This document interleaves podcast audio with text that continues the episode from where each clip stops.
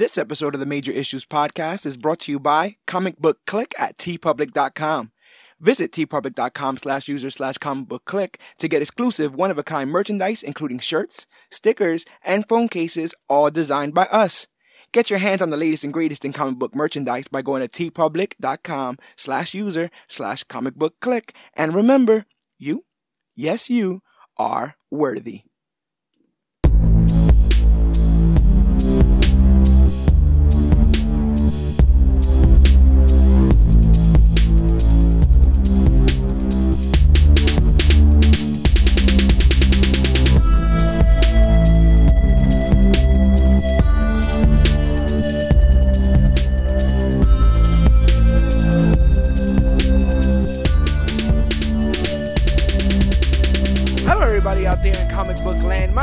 Serrano, aka The Don, and if you're listening to this, you can only be here for one reason, and that's a brand new episode of the Major Issues Podcast, brought to you by Comic Book Click. And as always, I am never alone. Sir, please introduce yourself. I am Dan, the comic book man. Dan, the comic book man, is here in studio, and we are hunting soups. It is soup hunting season, not rabbit season or duck, Duck season. season? I'm telling you, it's it, it is the season. It is the season of the seven. It is the season of Amazon Prime Videos, The Boys, and that's what we're here to talk about. Fucking diabolical man. We're here to chop it up about the show that seemingly everybody can't stop talking about. A show so popular in demand that we had to fit it into our podcasting schedule. And uh, I'm kind of happy that we did. How do you? How, how do Oh, you, I'm I'm glad because I saw I saw this before it was even on the schedule. yes. My cousin hit me up and he's like, "Yo, have you seen the boys? You got to see the boys. It's like Watchmen, but like better." And I'm I'm like, oh, you know, one day I was just like, you know what, I'm gonna do it. I noticed that I had Amazon Prime streaming, so like if you have the Prime, you have the streaming service. So I threw it on, and I just fell in love. All but the problem was I could not stop seeing Justice League. I could not stop seeing any members of the Justice League, so it was like really like getting scary for me. Well, um, so what's cool, what's happening now in I guess just society as a whole is that when you do something, when something becomes popular and you do it long enough, then you're able to then satire it, parody it, all that kind of stuff, right?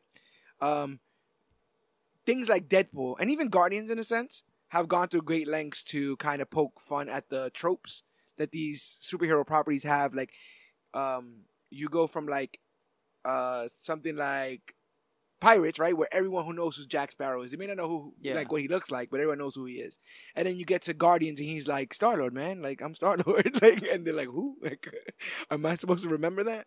And so, um, we've been taking the piss out of a lot of these properties and a lot of these tropes for a while now, and then the boys comes out, and a lot of people see this as the eventual answer to the litany of comic book properties that we've gotten, especially in the last five years. We're up to about what, probably six or more comic book movies a year, Yeah, definitely at around like that, man. um, five or six, and it, I'm I'm talking about Marvel. well, when we Image, did the first uh, CBC awards, we had at least six comic book movies that year to be able to throw as comic book movie of the year. We had and enough to last make. year to get six, I think I had to leave two off or something. It was it was no, yeah, yeah, that that, too. Last year you had thing with enough television for, shows. Um, you know, every year we try to pick out the best comic book television show, but There, there are six, too many comic yeah, book TV well, shows. we'll get six new ones every year, and then each of the ones that had already started are now going into their next season. So, um, so much. But when it comes to, uh, I guess you could say harpooning or or really turning a genre on its head, um, people look to things like you said earlier, Watchmen, right? People have also uh, mentioned Umbrella Academy. They got Umbrella Academy vibes from this, in the sense that it's kind of just a little bit off center of the regular. well, yeah, it doesn't stick to that status smiley, quo of happy comics. kind of stuff there. Um, and I I find it funny that those were two things that we've covered also on this show. Oh yeah, definitely. we've covered Watchmen and we've we just keep covered, covering the um, really depressing stuff together. That's what's between this and which is worse. You a, know? a Watchmen and Umbrella Academy. What was the other one that was kind of like Umbrella Academy? Oh, Doom Patrol. Doom no, I wasn't amazing, able to, to cover that one, but That's, that's, a great show. That's yep. a great show. But this is also in that vein of like you think you've seen it all when it comes to superheroes. Well, here's something. Oh yeah, there's definitely is else. that new salt in the mouth of you have not seen it all when it comes to comic book shows. Did you have any background to this before you got not it? Not at all. Okay. I just I I went into it like I didn't see a trailer at all. I just literally just went into it as okay. My cousin said this is a superhero show, so let me just watch it. And within that ending of that first episode, I knew I was not in for your granddad's superhero show. Like this is something completely different. I actually um I got into a couple of uh like the boys forums on Reddit stuff like that, and I posed the question when when did um and I'll ask you this later on when we get a little bit more into spoilers, but when in this show did you decide like okay I'm watching this whole thing? Oh yeah, the first ending of the first episode. I finished the whole show in one day. A lot of people are like that. I I had to wait a couple days, but I can see it's definitely. Well, the thing was, my girlfriend was in Florida, so I wasn't like leaving my house all that. That it was just one of the. It was like it was in the first days that she left for Florida, so I just knew I wasn't leaving my house all day. Yeah, and it's definitely uh, bingeable. Oh no, it's I, eight I episodes, it's... about 50, 55 minutes an episode. An hour is the. I think the first episode's an hour, and the last episode's like an hour twenty minutes. At eight, at eight episodes, I think it might be the shortest modern comic book television show out. Um, yeah, because you I think Umbrella like, was like thirteen. Umbrella was like thirteen. All the Netflix shows, no matter uh, what they were, are usually like thirteen episode minimum seasons. The CW stuff is all twenty six. Oh no, because yeah, because they run. Yeah. Well, now, well, they have the the mid the the mid. They have the break, but they basically run half, half a year, year. Yeah. yeah, half a year uh, on a weekly basis. So they're about twenty three. Um, over there. So yeah, this was the shortest eight. It, was like seven hour binge. Yeah. Like a seven eight hour binge. Very digestible, but it was. It, you know, it was. I had to take a break towards like episode five, like the female specimen episode. It's also like weird because when you binge this, it almost feels like one movie. It's hard to then separate the narratives by episode. So that's definitely not what we're going to be doing here. When we get into our oh no no no talk, no because there is talking so overarching, many yeah. things that run. We'll be talking overarching stories and, and characters and all that kind of stuff. Um, spoiler free. What could you give those that haven't seen the boys? What could you tell them um, about this property? Uh, about uh, what you've read? Because we dived in a little bit in, into the comic. I I took in the first. The assignment was the first eighteen issues. Yeah, Um, I I only got to like fifteen. so I got further. I got to about twenty five, and it still doesn't really Meet. meet the show. Yeah, I think like Um, it's like the first like three do. issues that meet the show, and then everything else is just I like fillers or Literally from issue 19 to I want to say about 24, it's all exposition. It's all this character that you meet in the comics called the leader, who um, operates in a comic book shop, and he was tasked with creating the fiction that sounded better than what actually happened, and so he would then write the comic books. So it'd be like My somebody, God, that's like going into like Once Upon a Time when you meet when they met Yeah. the author. yeah, My Yeah. God. and it'd be the same thing. It'd be like, um, you know, oh, you know, Dan, the comic book man with his super strength, you know, um, broke that that train station. But it's like, oh, but we didn't know that he was actually being mind controlled by the great, you know, yada yada. And so it goes really deep into depth about like Vought, how they first started, um, where the seven came from, how they were made. And they tap into all that stuff in here. Um, but yeah, That stuff gets some. Like, I would have to say, spoiler free. It's a trigger warning for basically everybody, whether you are in in a specific uh, community or not. Just if you have a heart and you have morals, by the f- by the ending of the first episode, you're gonna understand. Yeah, this show is deprived of any kind of real morals. Like it's yeah. But you have to sit through it because there are characters that you meet. There are that juxtaposition of everyone else. I actually think it's slightly a little bit more upbeat and optimistic than the comic is. No, that no, yeah, no. That, a lot of things that they couldn't do in the comic, I'm glad that they didn't. Because like, there's like a whole issue where they're like, like some like superhero brothel. Yeah, it's kind of. Like, I mean, they kind of get there. They kind of get there. We'll, we'll talk about it. oh no, they, they did get Yeah, there. they kind of yeah. get there in the way that they could. You know, they kind of get there in in, in uh, episode one. But um, I would go ahead and say that it does take. It asks a lot of important questions about superheroes that again are questions that are brought up in Watchmen, questions that are brought up in Civil War. You know, it's not like it's the it's the first time we've asked ourselves. You know, what about collateral damage? Oh what no, about, not at know, all. What but they are god? like the first super. It's like they're the first superhero show to talk about like that like social media craze in a sense. Like they're using superheroes as more of like a like a trending thing than anything else. I got the words for you. Superheroes are intellectual property. And because they're intellectual property right now, they literally become property in the most base sense of the word, in the sense that they are only worth what they are worth that day.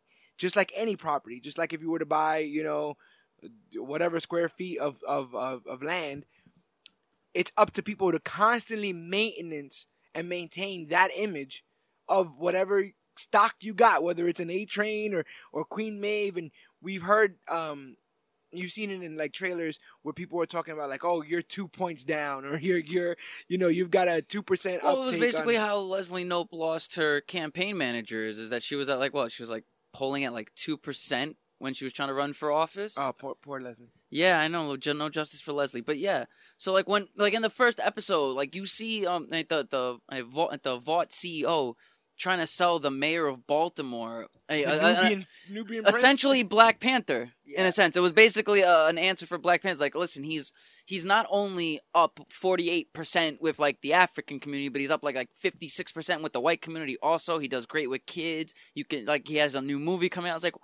this is crazy because I just needed somebody to say this is at least a billion dollar idea, and I was like, "Yep." I, what what got me crazy was when Starlight stopped like like a robbery with with the deep like, like one of the, the, the focus group ladies, like um, I think the publicist, the publicist lady, she's like, all right, now go over to the thief and say it's lit. I'm like, oh, wow, yeah, I'm like, yeah. this is. I started, I started cringing, like my shoulders started curling over because I'm like, it's not that uncomfortableness that you would normally see that that that the well, like because like killing of dogs and babies, like you know that that's just uncomfortable to watch. Well, but, like, you know what it is. That's what you're talking about. Okay, so superheroes for the most part, and this is probably gonna bring on a whole tangent, but super um the comic book genre superheroes are supposed to be for the most part morality tales. Yes, yes. And there are so many characters lacking morals in this on the both sides. Itself, yeah. On both sides because when you get to the comic Billy Butcher is he will do whatever it takes to get. No, you know, I feel, but that, done. but that's what I wrote down too. I feel like Billy Butcher, like, is the only character that was translated besides besides Homelander when you get when you finally get there. But but from comic one, issue one, Billy Butcher is really the only character got that got translated to screen perfect, seemingly perfectly. Like everything that he was in the panels was how he was in the show. Like he he lied, he did what he had to do to, to get where he needed to go. Like he had one agenda and this was it. Like yeah. He lied to Hughie about certain things in the show and the book. So it's like, wow, they really did a good job writing him. Yeah. Um for those who haven't seen it, like I said, it, it it's gonna act the questions that all things ask, but it doesn't have. If it doesn't see, have the weight of a narrative. Yeah, like it, yeah. it doesn't have. It's not. It's not telling one story and also saying, "Well, what if superheroes were bad?" It's literally just the outside narrative. I mean, the tagline to sell the show was "Don't meet your heroes." which I think is pretty fun, pretty funny, cynical, all those things. Like there, basically, if Bruce Wayne was, if Bruce Wayne from Batman versus Superman was to have some sort of like drug induced nightmare trip, this entire show would be his nightmare trip. Because this is really what it is like. What if there's a one percent chance that they're bad? Well, you have a no, no. You're you're saying it right. This is the Snyder cut. Yeah, this yeah. Is. This is, a, this, this is Snyder the, making a, a, movie, the, a movie, uh, a TV what, show. Uh, what was it? Um, Zack Snyder was famously said in defense of all his heroes killing in his movies that we all live in a dreamland. yeah, and so to grow up virgins, and that, and to him, heroes would go and uh, reach these conclusions. They would be yeah, but selfish. Then what's the purpose be... of being a hero if you're gonna be? You have to be infallible to be a hero. You can't it depends, and we'll talk about that too. Um, I will go ahead and say this. So this is the uh, synopsis so far. Uh, the Boys is set in a universe where superpowered people are recognized as heroes by the general public and owned by powerful corporation Vought International. Isn't it funny how Vought sounds like, like Vite? Yeah. That was the first thing I said when I was watching the show. I was like, wow. But it also feels like bought. Bought, like Vought. You are Vought. Yeah, you understand? In, like, that German accent, like, I bought you. Yeah, like they bought you and now you're that's it. Um, Villains bought. Vil- bought. which which markets and monetizes them. Outside of their heroic personas, most are arrogant and corrupt. The series primarily primarily faces eh, focuses on two groups: the Seven, Vought International's premier superhero team, and the titular boys, vigilantes looking to keep the corrupted heroes under their control. The series premiered on July 26, 2019, and has already begun filming season two. Well, they gotta it's hurry up, so man. That crazy. cliffhanger was amazing. It's gotten so crazy. It's already been on season two. Now, there's a reason why I wanted to bring up um, Oh yeah. So I guess yes. Get into it. It's going to it's going to um, flip everything you know on its head. And the greatest part about it is if you were considering getting into it but you didn't get into it because you read the comics, they take a turn in this that is nowhere in the comics. Therefore, we basically have no point of origin to know where they're gonna go Well, and well, land. I mean, season two. seventy-two issues, only one season. I imagine that they can do at least a three, four season run, and then just But the thing is, 72 issues, let's say, I, screw it, 70 of them are built on a premise of one situation. When you then Yeah. lift that situation and it's not what we think it is, how do you continue that story? And we'll get into that. I know that all that sounds like riddle stuff if you haven't watched. Um, and if you haven't watched, I think now is the time for you to get on and get. We just gave yeah, you 15 think minutes. yeah, you can pause here, go re- go, go binge, binge, all of them. 15 minutes we gave you guys this week.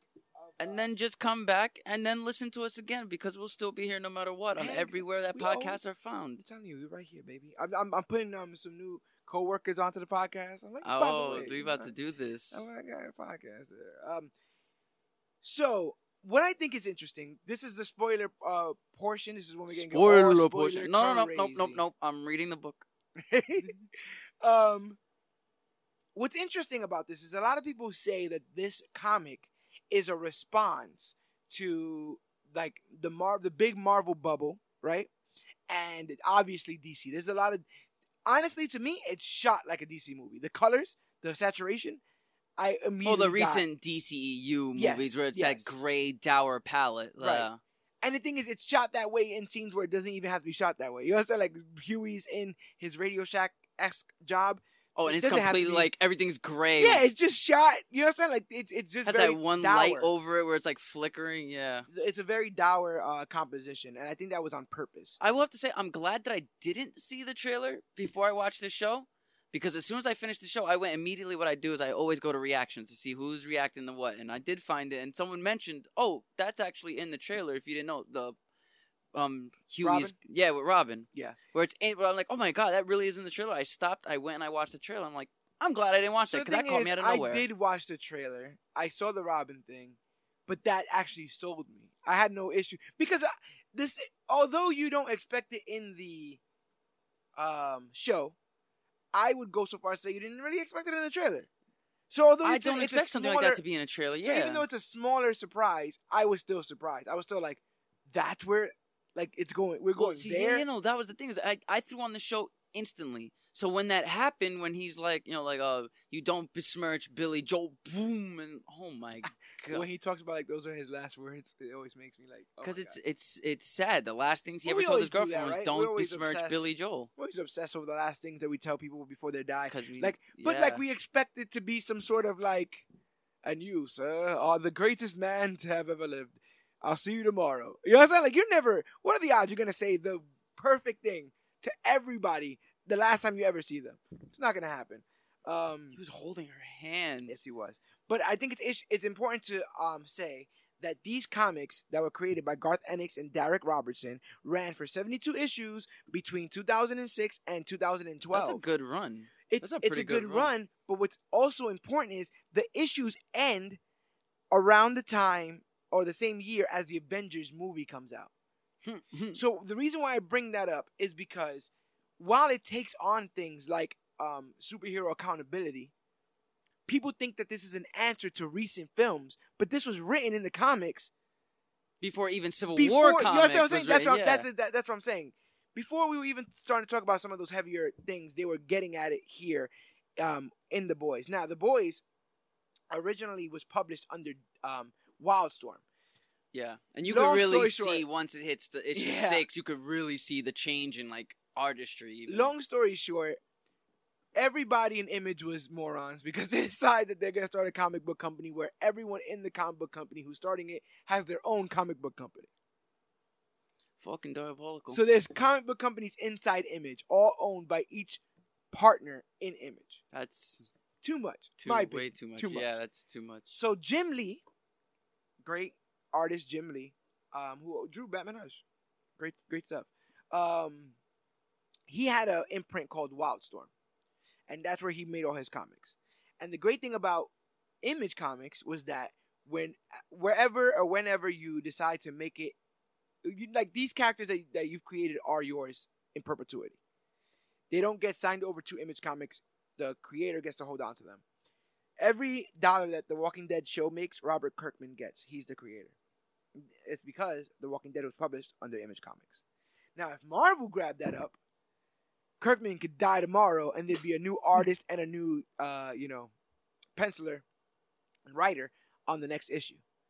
But um, with Image, it stays with you. So Garth Ennis, who um, a lot of people know him for his Punisher Max series, where he was n- not shy from gore, blood, viscera, bullets, explosions, um, body parts, and we get to see a lot of that in this in the comic. Um, but I think it's important when we talk about the rest of Well, this. Garth Ennis was also uh, Ennis was also the, the preacher, so you Yes. could really see And gore and viscera. very- yeah, and there's also a little bit of soft sophomoric humor in all of all of those properties. I want to say, um, the comics felt more to me like a college frat kind of adventure kind of deal than the movie. The movie, I mean the movie. Sorry, the television show seems to have seems to be anchored more in response. Well, the television show seemed like a like an origin story even for the comics. Like by the time uh Hughie meets the boys, they're already a thing for like years now. Just like in the show, like when he meets them, they're broken up, but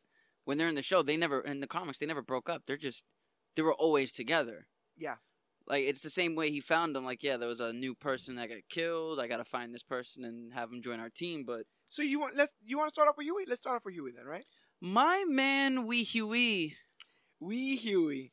Uh Hugh Hughie Campbell, played by Jack Quaid. Uh it was you who told me it was Dennis Quaid's son? Dennis Quaid and Meg Ryan's son, because Meg Ryan and Dennis Quaid had a thing in like Those are the some, the late '80s, early '90s. those are some Hollywood genes in there, bro. Did you know that May, Maya Hawke is the daughter of Uma Thurman and and Ethan Hawke? She does resemble somebody who was made by two very pretty people. If you watch Stranger Things three, I've seen there. You know what else I get from her? And this is off topic. I get a little bit of Winona Ryder from her.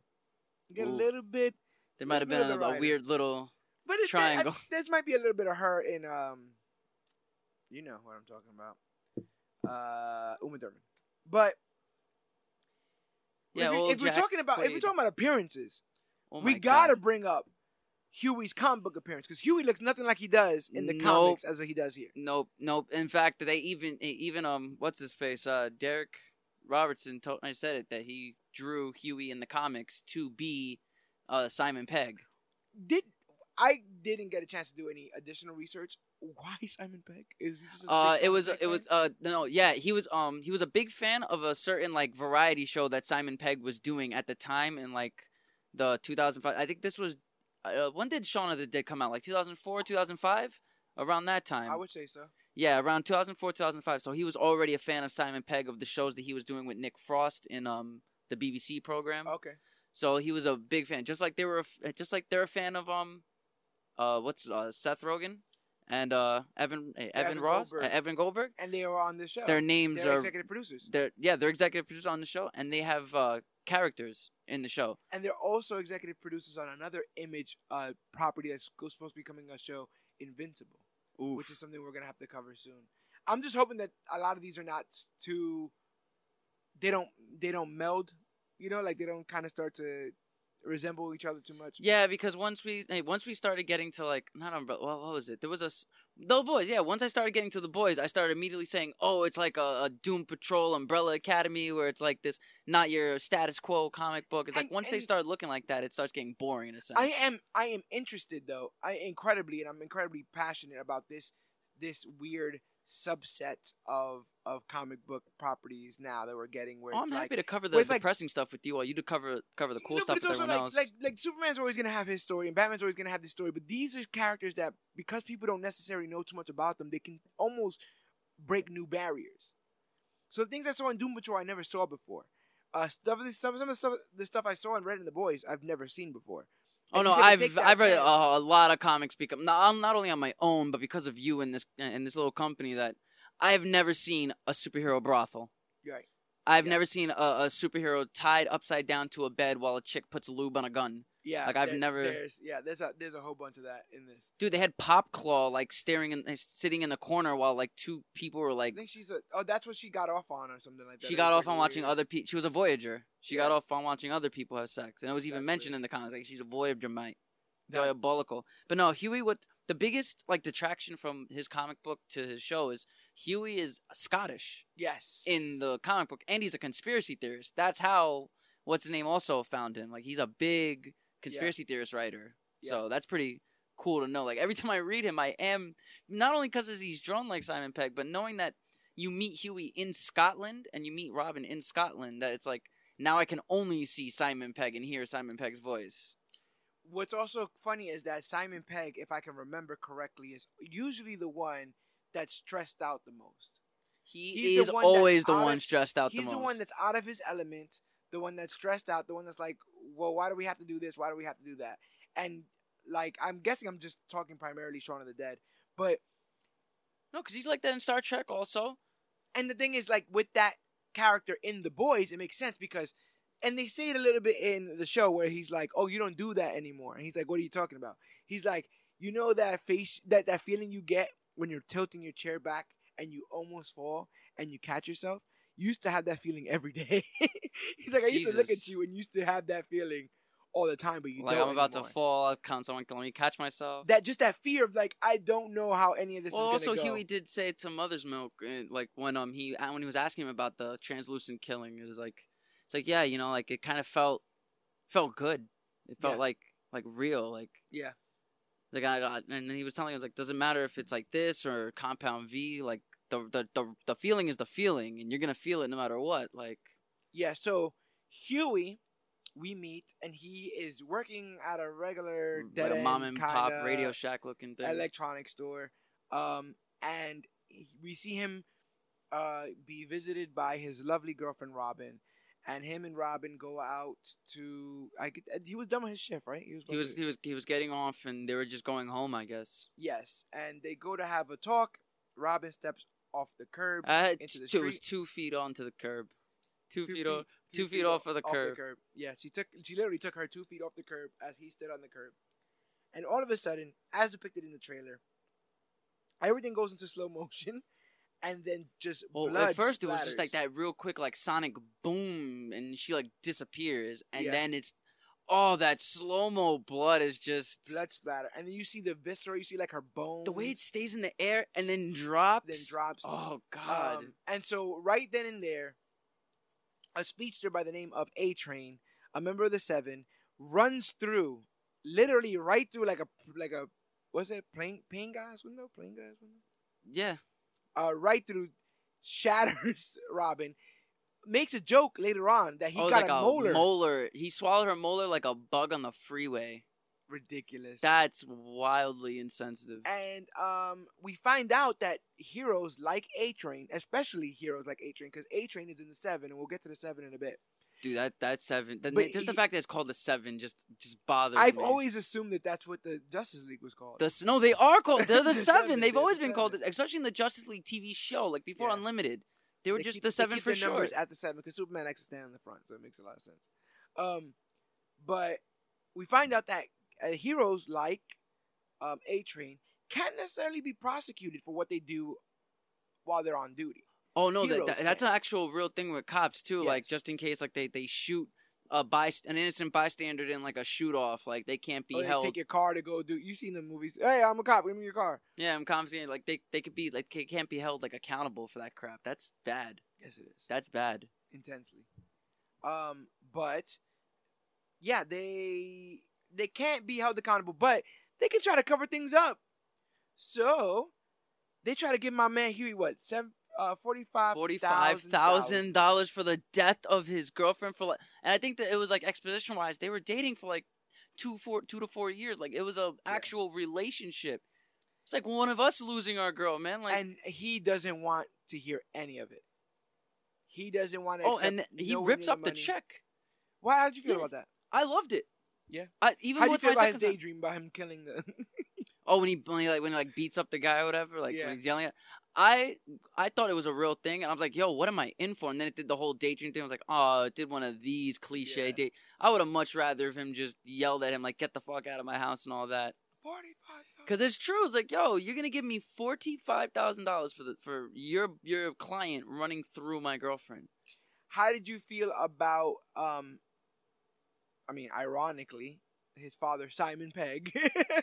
his father, I Simon Pegg ends up it was getting, uh, getting ends up getting cast as his father, which is really really a cool dig because he looks exactly like Simon Pegg in the comics. Well, just like my Um, friend said, it's like it's sad when you think of it that they wanted to cast him as Hughie. They did. They really wanted to cast him. saying, "Oh, it was He said, old." "I'm too old." He's like, "I think I'm too old. It's not. They're not gonna buy it." Like He's so great. he's so humble. so He's so. Oh my god.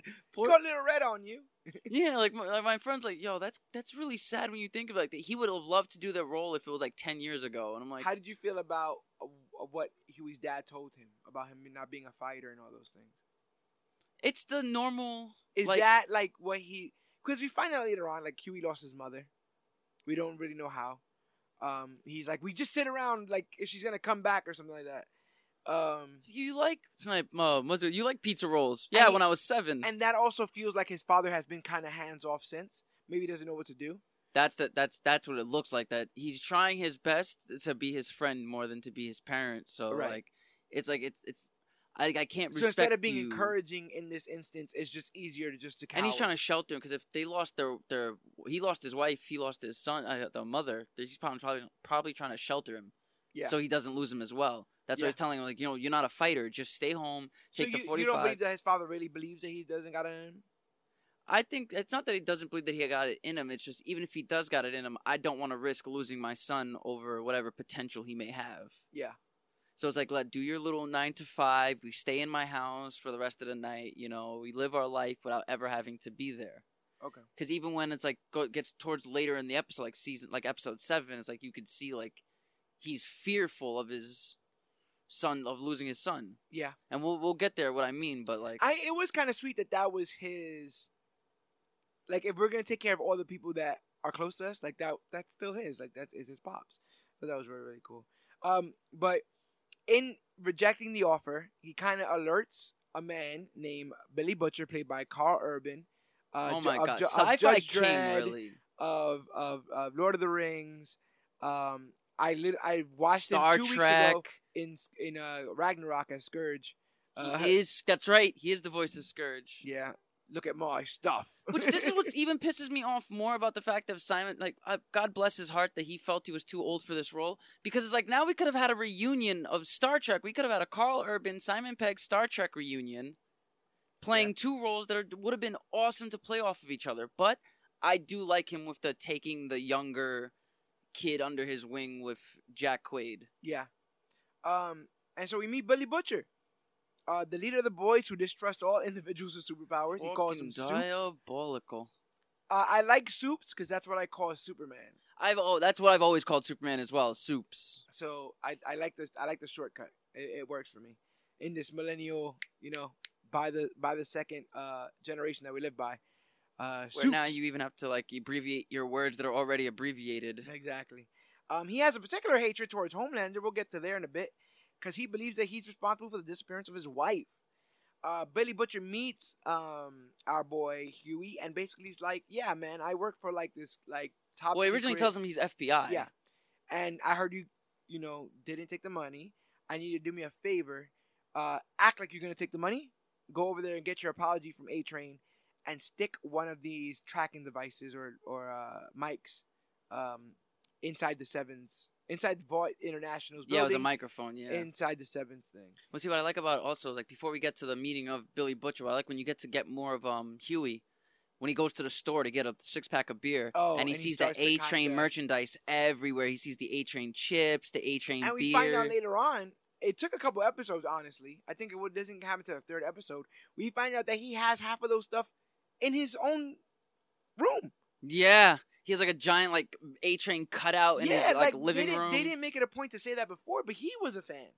It wasn't just like it was a fandom that he didn't well, understand. well, they made it. They, they kind of alluded to it, and I think it was episode two where where where, like, where they kind of alluded to or trans where he was like trying to interview tra- like uh interrogate translucent Yeah. and he was saying things like well i know you two grew up together and he's like what are you a fan Yeah. and then you find out the next episode you look at hughie's room and he has like an a train plush that he yeah. like throws at Posters. he threw like a pop at the stuff. wall like breaking everything he was breaking in his room was a train merchandise so it was pretty cool Yeah. it was like it comes full circle for the hatred Yes. Um, and so they do that. He does try to plant it, but we find out about another member of the Seven called Translucent, played by. Oh, he is actually one of my, My- what- favorites Eh, uh, he's played by one of my eh, one of my favorite names in in Hollywood, Axel Hassell. axel ha- Axel Hassell you can't make this shit up plays Translucent, a member of the Seven who can turn himself invisible by morphing his skin into a diamond hard carbon meta material that warps the light around him.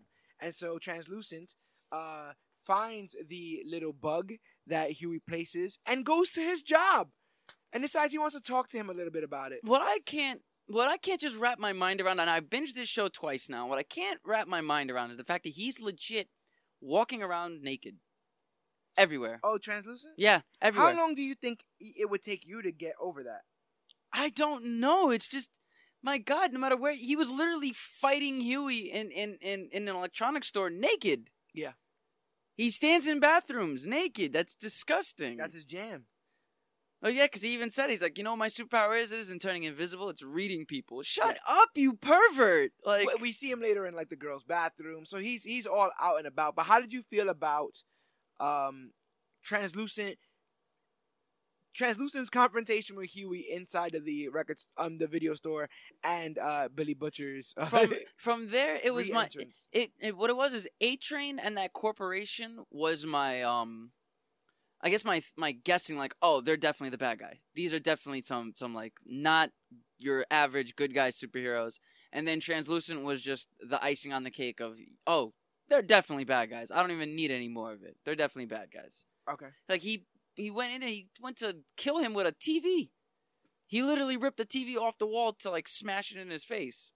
Yes, I that blood fight was incredibly creative. I love it because it's the visual effects is it, he was fighting a guy in an all green screen suit. Yeah, Like he was in an all green suit, so that was pretty cool. But I love like when he figured it he when he figured it out, like he headbutted him and he like saw like he was bleeding, so then he spit in his face again and headbutted again. even the car crash effect, like watching they a- they, they put everything man, on a rig. Yeah, they put yeah, watching an invisible man impact through several shelves and then eventually hit the wall was really really cool to see. And they eventually just electrocute him up his butt. Yeah. Well, he because uh, he said it. He said it himself. His skin is made of like some carbon diamonds, so it's Yeah. like it, it'll catch on electricity. So that's why they put the cage and like all wrapped in electricity. So puts Yeah. the, puts the electric cord right on his ass And so it's a hell of a first episode when you kind of find out that Billy Billy uh, Billy Butcher may not be telling all that he's saying that he's telling. oh now yeah, have- uh, we now have a not a superhero. cops FBI. We now have a superhero locked up. You know, uh, that we don't know what we're gonna do with. He's a member of the Seven. Um, and let's talk about let's talk about the rest of the Seven real quick. yeah, let's let's get to the seven. Let's talk about the Seven, and obviously we're gonna be jumping around, but let's talk about our boys in the Seven. Well, you know what? The boys jumps around. The boys jumps around from the seven to the boys, Get back to it. other characters. So let's talk about Antony Starr playing John slash Homeland. Okay, can we just talk about how like Hollywood decided to clone Chris Pine, and then halfway through they said, you know what, give me Bradley Cooper. Yeah, yeah. There's a lot. He has a lot of different looks about him. You know what? I don't think I, we spoke a lot about what he resembles. You know what I get from him sometimes from his delivery?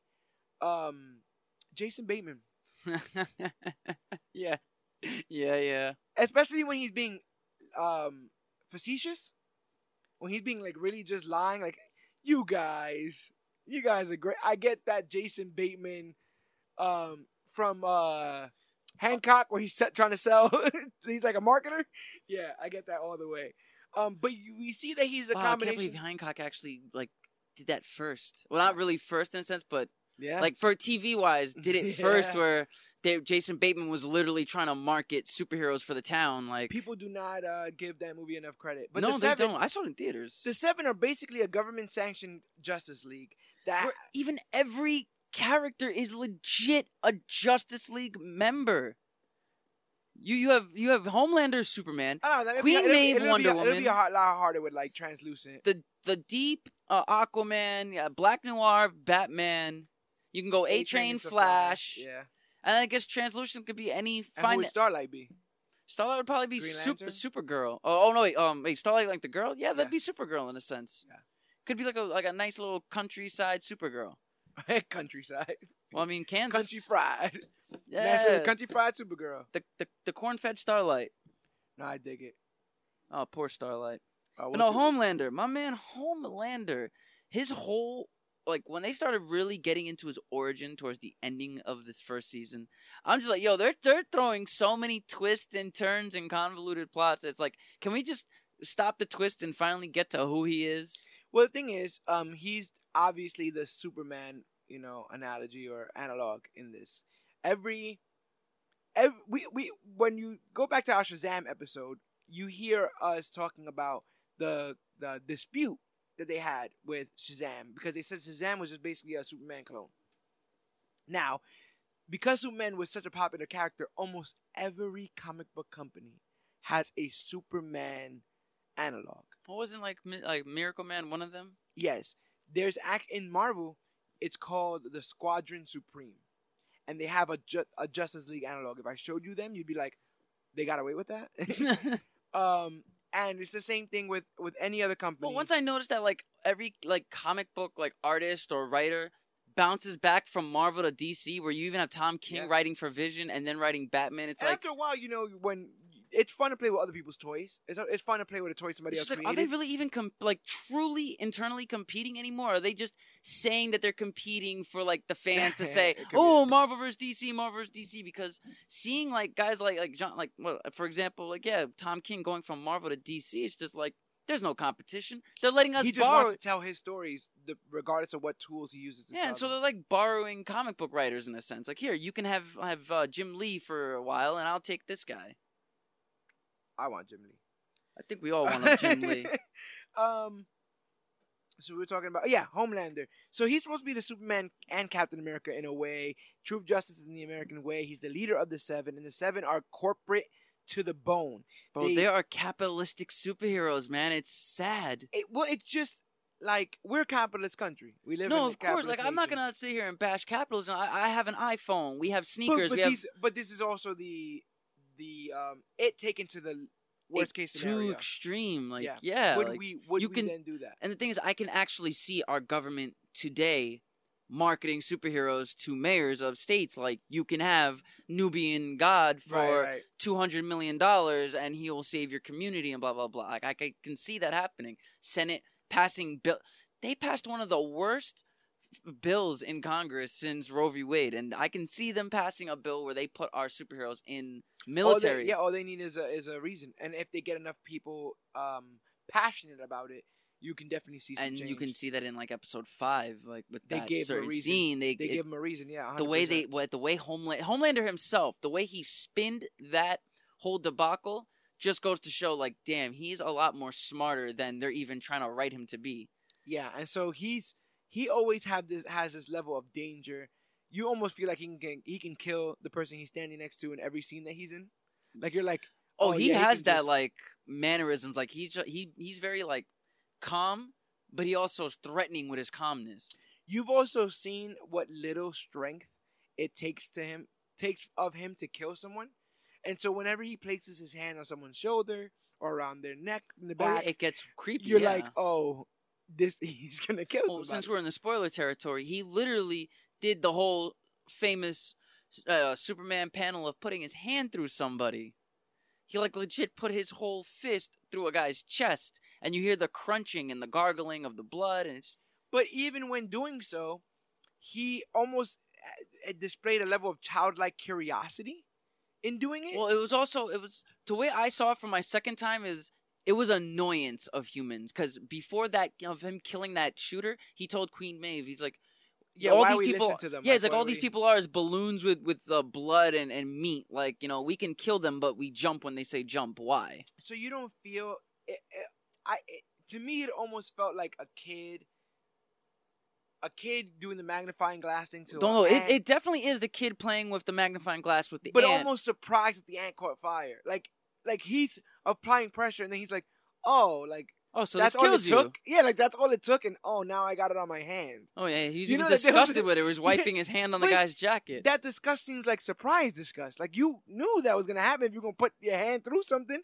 I put my hand through a watermelon, I can't be like, "Oh, and there's watermelon in here." well, you can see like that that whole like, oh my god, I can't believe that that actually did kill them with the ending He's of the first he's a episode. freaking child. Well, He yeah. He's a repressed child. He reminds me of the Kingpin in Daredevil. He's a little oh, child staring at the that at you the don't want You never want to get pissed off because his childlike tantrum could kill you the same way like in Daredevil. Well, in in the first episode, spoiler alert, um, um, when uh Stillwell was trying to sell the superhero, the superhero to the mayor of Baltimore, he's like, "Listen, I know about your little compound V thing.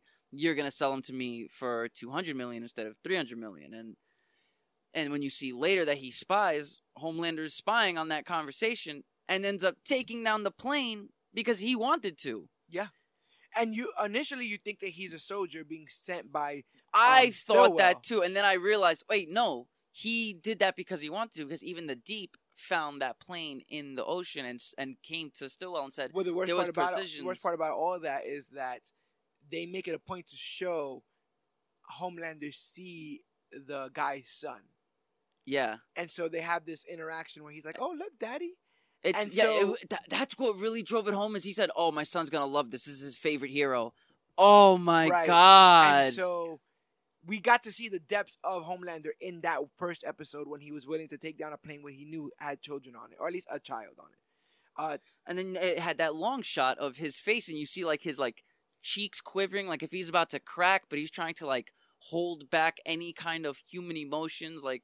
And we kind of see that nothing's pretty because in that first episode we see the depths of the soups and the depths of the boys in a way, the depths of Billy Butcher, or he Oh, just butchers, yeah. drive with, a car this- through a through a, a video store. and because then or, when you you, know- find out later that he's a liar and that he holds information so he can get what he wants, and he did that with with um Hughie. Let's talk a little bit about Queen Maeve, played by Dominique Mc, Oh, Wonder Woman, the lesbian Wonder Woman. a veteran member of the Seven who once wanted to protect innocent lives but has become disillusioned, an alcoholic, and suffers from burnout. oh no, she's seriously so like like disconnected from any like reality of human emotions and she's seen it. Like I've been with the Seven for so long that I'm just gonna drink myself into oblivion. and might as well be the the most important person on the shitty team, right? Like it doesn't like you know like she dated Homelander, but we also find out through the show that she's a lesbian. She's both, I guess. They, uh, it's the B on the LGBT. But I feel like the way that her girlfriend got at her was like you did that for show. Oh, the dating the whole. Maybe that's You why. understand? Maybe like they found out that she was a lesbian, so they said, "Listen, for the Yeah, the- public, for the general population, this we're will really need- work in the heartland. We, Yeah, we we're- just- we We're we're gonna need you two to actually be a couple because we found out that couples is actually a twenty two percent rise in the social media trends. Like 100%. every- yeah. Everybody is uh tweeting hashtag uh Queen Lander and all yeah, that. all that stuff. Yeah, 100%. Like I can see that happening. Like the hashtags on Twitter are through the roof. And You two together are making the perfect power couple since Jay Z and Beyonce. It's like, oh God, I think it's her major arc in, her major arc in this is she's constantly second guessing herself. yeah. Uh, you could even see the when in the plane where she wanted to save everybody. Spoiler alert. Yeah, and we'll get there in a second, but like I also feel like she may see um Starlight as a younger version of her. Oh yeah, no, they, they really in- made that apparent. Where like they're even drinking together, and she was saying like, "I used to be like you. I used to be hopeful and cheery." Or like when she said, uh, when Starlight was telling her like uh, in that movie, because the superheroes star in their own damn movie, because apparently you know acting and superheroism go hand in hand. Yeah. apparently. But yeah, she's like, "Did you really break your arm in, when you were saving that, or was it just some stupid stunt for the for the general population?" No, she was actually like I read she goes, I read your um autobiography and I wore it out so bad that I had to get new copies. And I I'll never forget that story that you told where you you saved the bus and um you broke your whole arm doing it. But I guess now after being here for a while, it's probably somebody who wrote that, wasn't it? And then she walks out, she walks away, and then later on, Queen May's like, "No, I totally no, she was that. drunk I as hell. She's like, "Yeah, I broke my." She's like, "Broke both of them." Yeah. Um. And so, how did how do you feel about Maeve? Do you have sympathy for her? Do you Do you think she's one that can be redeemed? Is she? Oh, definitely. Okay. I th- I think Queen Maeve can be. But the thing was is I see Queen Maeve as one of those like the the part in life that I've been in where the I'm not a bad guy. I don't want to hurt anybody, but like just I over the- just don't you're care. over the circus? Yeah, like I just don't care. I'm over the show. Like I've I've I paid my dues, and now I just want to continue to I paid my dues. time after time. I just want I just want to collect my paychecks, and that's it. This this could have used a little bit more Queen. The show. This show could have used some This Queen, but you know could- what? At the end but of the then day, they would have they would have did "Don't Stop Me Now," and I Uh, already came Bohemian out and I've already come out on this podcast saying that I'm tired of people uh, going to that cheap thrill. Well, I'm of tired of people using Bohemian Rhapsody. Also, it's like it's the same. I want some bicycle. Why can't we have some "Let Me Ride My Bicycle"? I want to ride my bike. That was Yep. a beautiful song. Great song. Uh, Uh, Fat Bottom Girls. Come on, man. I want to break free. Let's, let's I get there. want to break free. Speaking of breaking free, somebody who broke uh free of guilt is my man A Train, played by Jesse Mom, T. he Usher. said, "My man, A Train." Oh my. speedster member of the 70s determined to maintain his status as the fastest speedster, believing he will lose his relevance and be removed from the seven if another individual surpasses him. Oh no, that's not fear. They really told him like, listen, you you you lose that race against Shockwave, and he also got the brought. They, they mentioned him getting brought up, right? In the comic, There it's is not- Marathon Man. Is is it? Marathon. Uh, it's Marathon something. I know he's part of some sort of like um uh and I think their names are like boy, something boys Payback. like is it payback? Yeah.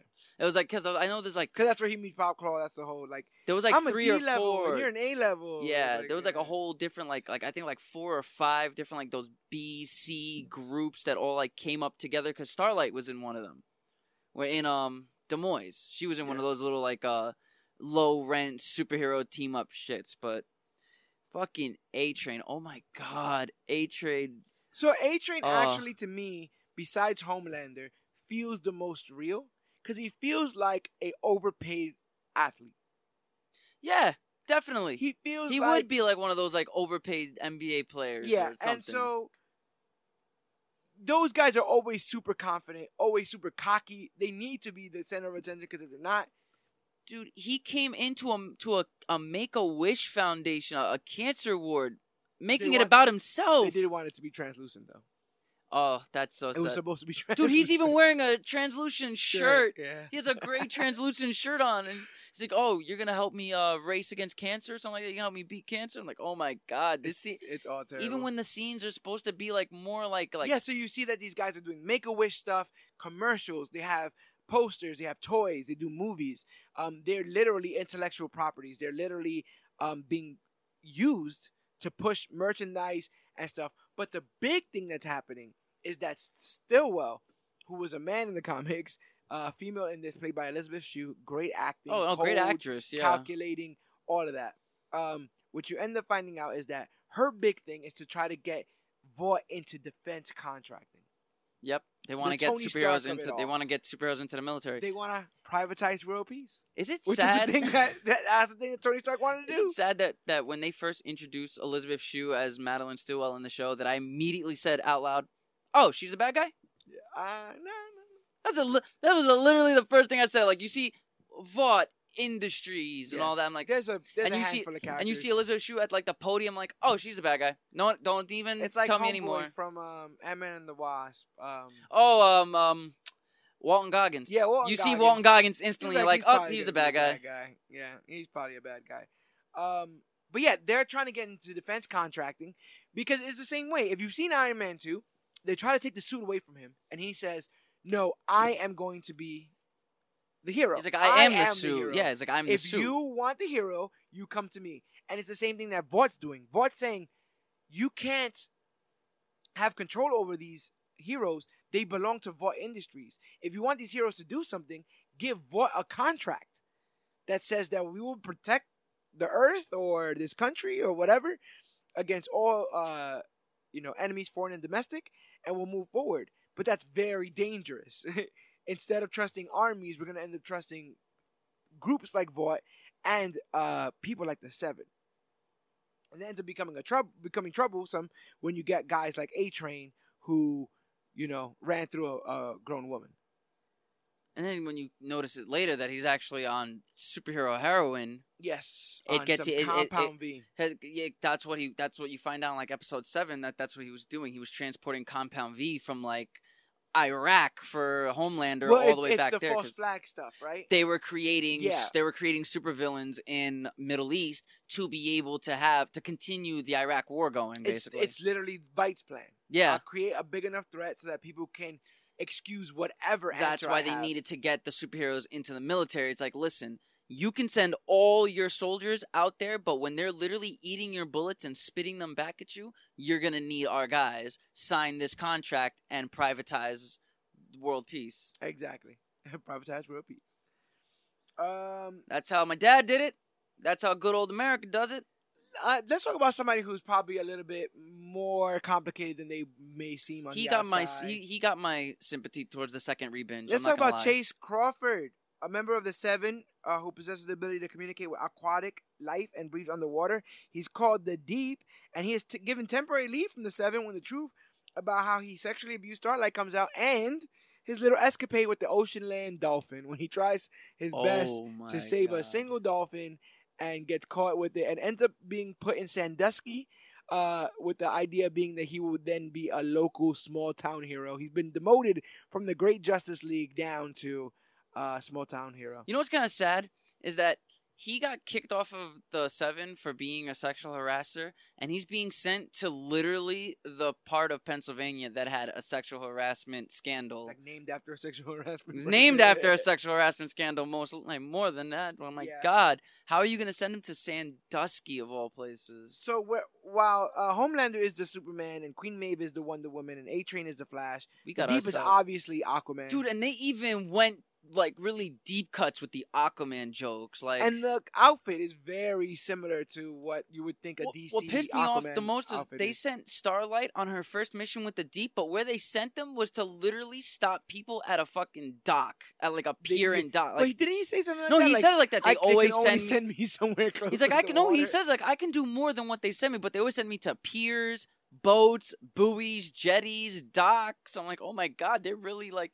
Where Homelander even tells him now, go fuck Shamu in the blowhole. Yeah, there's a lot of that. He told go on. fuck Shamu in the blowhole. We got Black Noir played by Nathan Nathan Mitchell. Nathan Mitchell is a black man. I thought it should be said because he's I Black kind of Noir. kind of sounds like a name that would A that would not be a white man's a name. silent ninja-like member of the Seven who possesses superhuman strength and ability and conceals his appearance behind a dark costume. Ooh.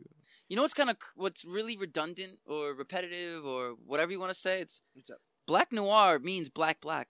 Noir means black. There's a level to, of that too. That means that yeah. I, I, it's I, weird. I don't I don't disagree with that. Um, so then we already talked about Axel Hassell, our man Translucent, and somebody that we don't hear a lot about is Lamplighter. Lamplighter he, has like- retired. Yeah, because I think he killed off like, um a whole family. It was like it was Well, alluded that's to. in the comics. Oh no, they tell it in the movie. it, wa- it too, wa- right? in the show, She they killed allu- Mallory's. he killed Mallory's grandchildren. grandchildren. Yeah, he like exploded Same thing them. in the comics as well. yeah, Um, yes. So Lamplighter, but with Lamplighter being gone, that gives space to a new person that's able to light up the skies. Introducing Annie January, aka Starlight, played by Erin Moriarty, who I remember from Jessica Jones season one. She played Hope Shlottman. Uh, the she's a radio jockey. no, Okay. she's the Oh no, Hope. that she's the young impressionable girl that is uh first hooked onto Hil- Kilgrave. yes, yes, yes, and so she's she's the person they're trying to save the whole first season, and the um neighbor from Jessica Jones is Starlight's agent in this. The Wait. annoying neighbor that was upstairs with her brother. That yeah, was like the, the the heroin junk, the, not the brother, the the girl of the heroin junkie couple, right? It was the sister that dies and the brother that kept looking for. the other way around, Oh, The no, it was the brother brother that dies and the sister couldn't find him anymore. right? and And she like, she had to she threw his uh charger into the water because like it was supposed to be something. But yeah, she was annoying on that. She's annoying in I this. knew I but she I was good annoying in this. How no, do you she was feel about- amazing in this. She was amazing in this. With uh, Annie January, Erin Moriarty, you got a light emitting superhero and newest member of the Seven. Unlike many other superpowered individuals, Annie is genuine in her efforts. She wants to help people. Uh, Annie's mom serves as a typical stage mom, bringing Annie to superhero conventions and Christian events, hoping to increase Annie's chances of joining a prominent team like the Seven. Problem with this is I still have I Tonya very familiar in my head. Is she and I, Tonya? Well, it's Oh. it- it- the thing was is it's that classic. Um, same for uh, they're both ice skating movies, but same for like the the Ice Princess or some shit like that. It was, um, that that overbearing mother that wants to have the daughter live their dream for Okay. them, so they keep pushing them to these recitals Well, that's and dance. stage mom. That's exactly what a stage Yeah, mom is, it's right? like- Like, So it's like seeing like a lot of those stage mom like shows, like characters so close together with the boys. It's just like, oh, not another one of these Alice and Jenny ones. Like, how do you feel about um Erin's portrayal of Starlight? okay, straight up, I it wasn't in the comics where you get like this whole like uh audition to become part of the Seven, but I really genuinely loved the audition. I felt it was like good exposition without becoming forced because it gives a chance to like like explain who this new character is, but in like a genuine way. So I was a big fan of that. And oh god, she was actually um was? I think it was in the comics, like Cherry issue like the issue Cherry Part One. She was sexually harassed by uh Homelander and A Train and Black Noir. And it was it was really uncomfortable to read. Like it was truly just cause she automatically Homelander's like, Yeah, I'm just gonna pull my junk out. And she thinks she's being saved when A Train and Black Noir walk into the room like she she thinks like he's like under some sort of like spell or it's like a chameleon that stole his body, some like invasion of the body snatcher type thing, but it wasn't that. It was just like, nope, we're just all three of us just gonna sexually harass you because you know if you want to be a part of the team, well, this is how you join the team. But in the show, it was it was the deep, and his excuse was, well, you had a crush on me, so I figured I, I read the situation wrong. Do you prefer one or the other? I prefer I prefer the the way the show went as opposed to the way the comic book went because Yeah. it's like I don't want to see or have the implications that this girl has to give now a three man blowjob. They've also they've also um like I felt like in the uh comic they go to great lengths to almost portray everyone as being like sex crazed. Dude, the comic is completely like sex crazed. And so, um, in that narrative, it fits that the three of them would feel that way. But in the narrative of, um, the deep doesn't ever really know what's going on. You know what I'm saying? Like his emotional intelligence isn't great.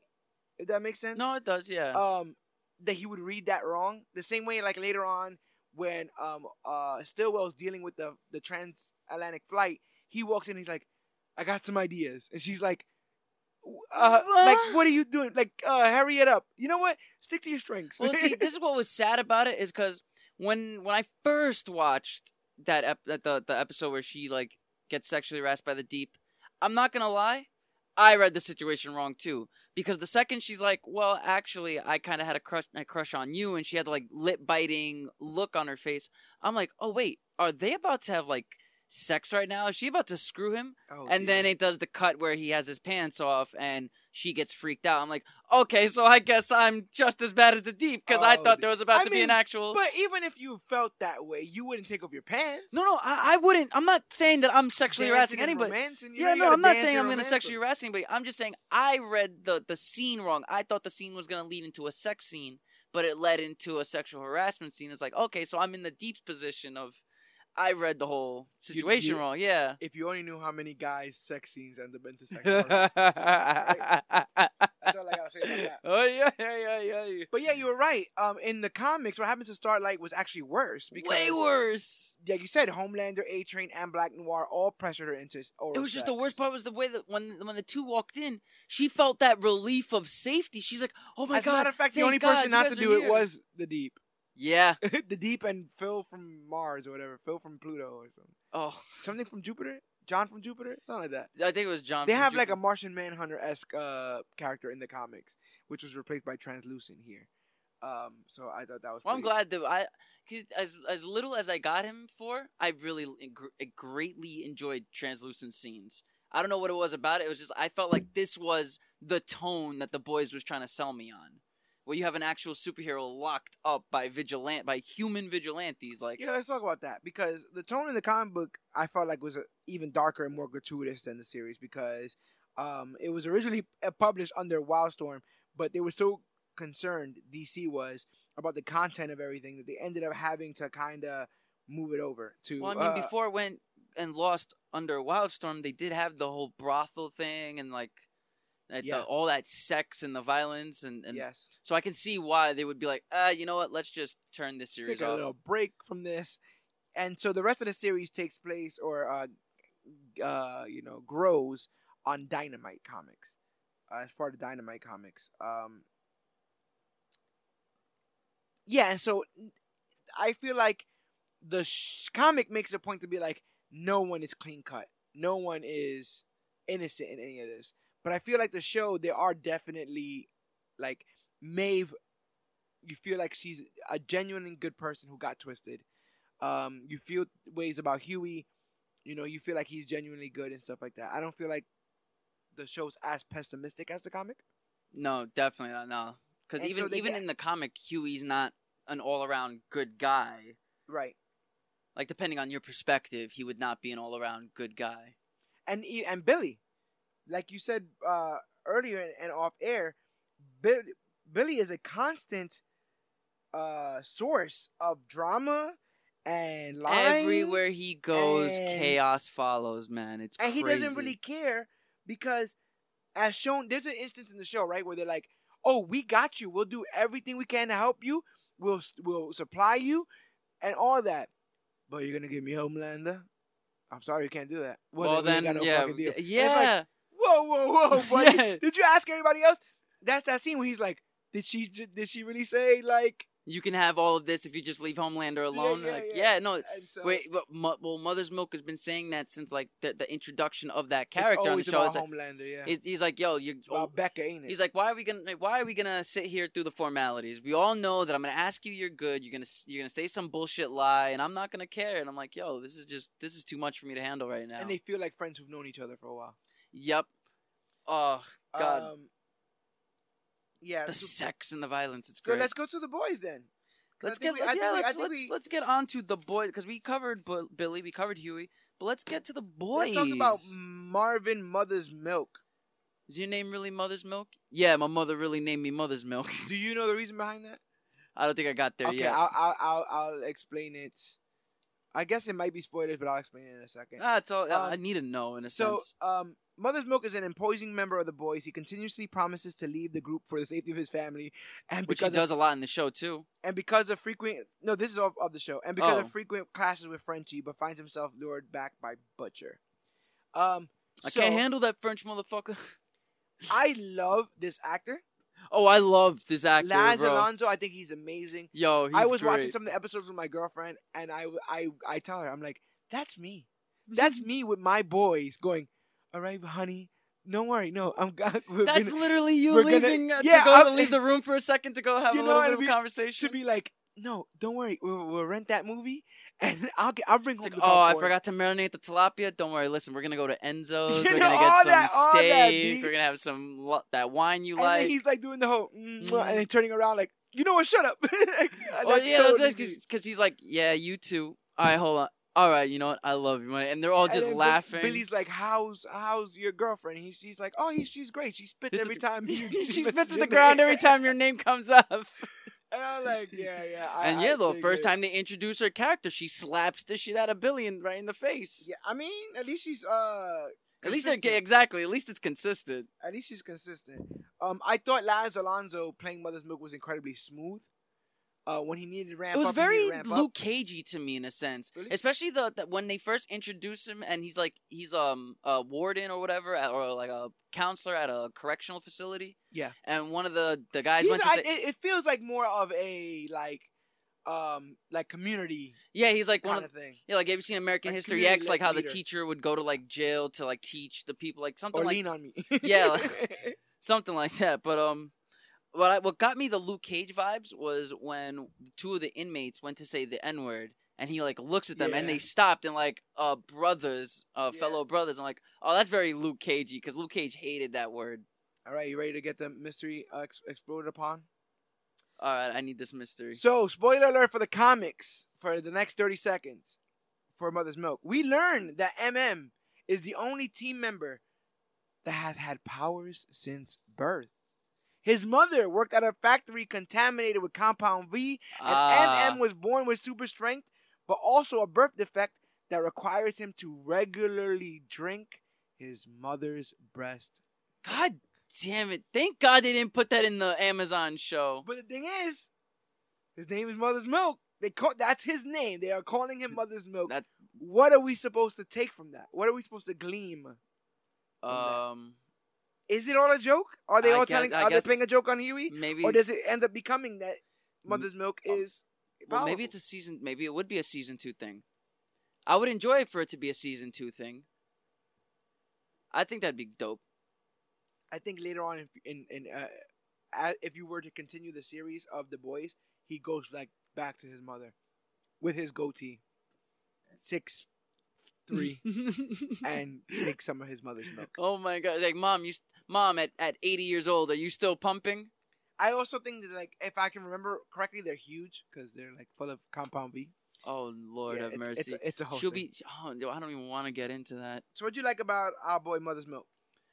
What I liked about him was like he was. I felt like he was the, in a sense, the audience.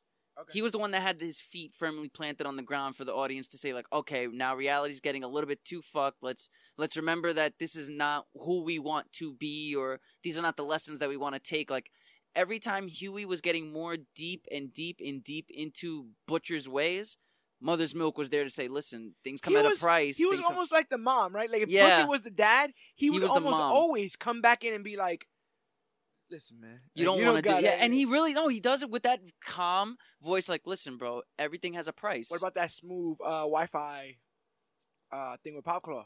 yo that When whole he comes in, he's like, "We got the work order right here. Like, what you need, girl? Like, yeah. we here to fix your internet." What I what I liked was was um visually like he he spotted the the heroin kit when they first went into the house because they even like my second time note watching the show I noticed that the camera lingered on where the compound V was stored. Like when Hughie was sitting at the computer and he was look staring at like the wallpaper, they did a little cut to like under the TV and you see the that whole like um kit The- thing right the there. heroin kit. Yeah. yeah. and he know and that's when I'm like, oh crap, they really That was one of those instances where I was like, "Am I supposed to know it? no, Like- that's what it was. We're supposed to remember Are we supposed to know? Whenever yeah whenever you see someone i always say that to myself whenever the camera is pointing on an object you're supposed to pay attention to that But I didn't know what it was. You couldn't tell what it was. no you could the- no the- you couldn't tell what it was what it was is it, it just looked like a book like it was a, bl- a I fat had black not book seen Ray enough times to recognize what a heroin kit looked like. my god my Yes, what you didn't watch little miss sunshine enough times to recognize All a heroin I know kit is they say a spoonful of sugar makes the medicine go down. oh Um, Let's talk about Frenchie, played by Tomer my, Kappa. my favorite of the boys A my favorite of of the boys, boys and a mercenary skilled with munitions, ordnance, infiltration, and communication. Frenchie has a tendency not to follow the team's plans, which puts him in repeated conflicts with Mother's Milk. Um, in the comics, he's it, it- they show that him and Kimiko have a bond. You yeah no him and the um, him and the here? female have like an actual Yeah, we see that they she's the only one that he listens to, but he is literally a hopeless romantic. well he falls in love with her in the show and like, even when he talks about like his kills, he has a romanticized. I was bringing I was bringing that up. I was waiting to be able to bring that up. Yo, when he fucking trips out on LSD and MDMA and he tells Hughie about his first Uh, what do you kill. call that? A juice? He called it a. mo- uh, Like, it's like a it was like a sw- it. it was like a switch or something. juice swap or something like yeah. that. Yeah. Oh my god. Yeah. Sugar like swap or something half like. MDMA, half LSD, and he takes two of them because the one he that Hughie said no to, he takes it. So And the thing two. is, in the comics, he takes all that shit. no, yeah, he continually does drugs and in the comics. I I, don't, see remem- that. I don't know if you remember in the show when they found when they first find Compound V, he's like, "There's no way to test it unless uh, one of us uh, were to take Yeah, it." and then Hughie's like, "Yeah, that's a good idea." and Yeah. I'm thinking to myself, like, "Yo, he's just ready to be on it." You know what my favorite part of Frenchie was? Cherie, that chick. Oh, that yo, the the, the the one that was down with Yo, them. she was lit as hell. She's like, he's like, uh, Yo, listen, we're burned. yeah. He's like, wait, which one did they find? If they found me, all of them. Yup. Yep. Yup. I was like, girl. And she's That's like a- touching his face. It's like a whole thing. I'm Oh like, oh yeah, when she meets Hughie for the first time, and she's just like, cause she was, cause she was high. Yeah. She was on like ecstasy, so she saw this. She sees Billy, and Billy got a beard. She sees Hughie with the smooth face. She's like, "Oh nope, this is gonna help my sensory." Is Mother's Milk right in judging Frenchie for not being able to follow through with plans? Because we we go. Frenchie's on so many drugs. How is he gonna follow the plan? That's the point. Would you be on a team with somebody with that many drugs? No, So No, is Mother that's Milk, why no one Mother took- Milk right in being like yeah, that's why no her- one took Klaus seriously in um Umbrella Academy. Okay. Because on Cla- every time like Klaus was in that like situation where shit was about to go down, they're like, "Just go over there. You're too high for this. You're not gonna be able to help us." Like, Yeah.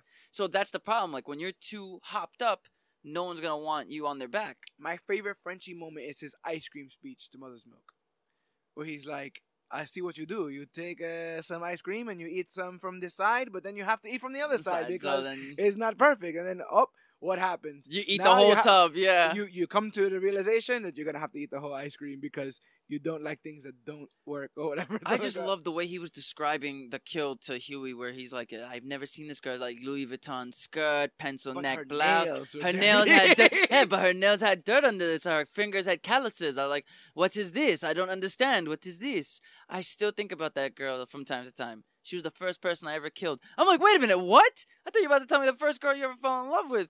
The first, but why did you kill? I that's what. Did he kill his own father too? Yeah, he go on like a whole thing about killing his own father? because his father, because his father was bipolar, and every night he tried to like smother him with a Hello Kitty pillow. Fucking ridiculous. But um, I don't. The actor is Is- Israeli. How do you think he played uh, Frenchman? I Because thought. I was worried it was gonna be all ha ha ha striped shirts. You know what it was? and Is before I found out that he was actually French, like when I listened to his dialogue, the very first time I watched the show, I thought he was Spanish. Okay. I thought he was straight up some some sort of Spanish. And then when they actually give him dialogue, He's I'm like, oh no, he's French. He's charming. He's endearing. You He- want to be his friend. he is the man. Like I like how they like um just how he is with each of them in a sense. Like when he's on the on his own with everyone, you see the different kind of tone of friendship. With Hughie, it's like let me like treat you like you're a deer, just very calmly. With Billy, he's like, listen, motherfucker, I'm gonna kill you. He Same puts a gun. with Mother's, same thing with Mother's Milk. Well, with He's Mother's I Milk, he's well. the thing is, he's always conf- he's always like debatably confrontational with with Mother's Milk. Like when Okay. Mo- like when MM had the conversation with his wife, where he's like, "Yeah, you know, I'm gonna come home. We're gonna we're gonna go to Kay Jewelers when payday comes in." He's like, "Did you know that uh John Paul Seville said marriage is like crap and all that?" He's like, "Yeah, did you know John Paul Seville also died broke with his girlfriend cheating on him?" I'm like, "Oh my god, this is great. But great." now we talked about both both of them. How do you feel about those two meeting again? That knife battle, uh, that knife standoff inside the truck. Oh my god, inside the can we not do this inside of a truck? inside the Can we not do this inside of a truck? And you even have like Frenchie with this, with both of, oh my god, with both of his uh, knives in his hand, just ready to just kill him. But then again, he had a snub nose to Billy's uh, jaw when he saw translucent yeah. in the trunk of the car. But but um, Frenchie wasn't scared of Mother's Milk. Frenchie ain't scared of nobody. Frenchie is the Kinda- man, Kinda ain't scared of nobody. I'll put I'll put that. dude. He wasn't even afraid of the woman of the female. He was the only one that was literally trying to go up. Like when they finally capture her and bring her back to the compound, uh, to the hideout. Well, he talk- made her food. Let's talk about her. The female Kimiko, played by Karen Fukuhara. If Oh. I'm not mistaken, this is um Katana. She is Katana. I see it in her face. She is Katana. That's Katana. Yep. Her soul, her blade catches the soul of people it cuts. and that's all you need to know about it for the rest If of I the was movie. if I was better at audio, I just would have put that audio clip in there. But listen, one, one day we're gonna get so good at the editing that we're gonna be able to put audio references. she's a mute and superhuman member of the boys with the power of regenerative healing, along with the enhanced strength and durability. In the comics, um, she was a child when she took on the Compound V. In this, she was a soldier that they. She was a soldier in uh, the army and she was trying to like rescue her brother. Yeah, She's trying to like save her brother or something. yeah. They go to that. That's the thing. They flesh out things in the in in the series that they never even tried to in the comics. So like, no, in the comics they left it all like open ended for you. Like this is all mystery. Everybody's just a mystery. Just follow the mystery. Yeah, because as a baby, the female in the comics accidentally ate some compound V and became the most dangerous of the boys. Um, and no one could understand her but Frenchie. But in the series, they say that she was a child soldier who was injected with compound V uh, by her like other guerrilla compatriots or whatever. And she becomes a byproduct of Vought's plan to create supervillains. You have supervillains, you need superheroes. You need superheroes, you need contracts.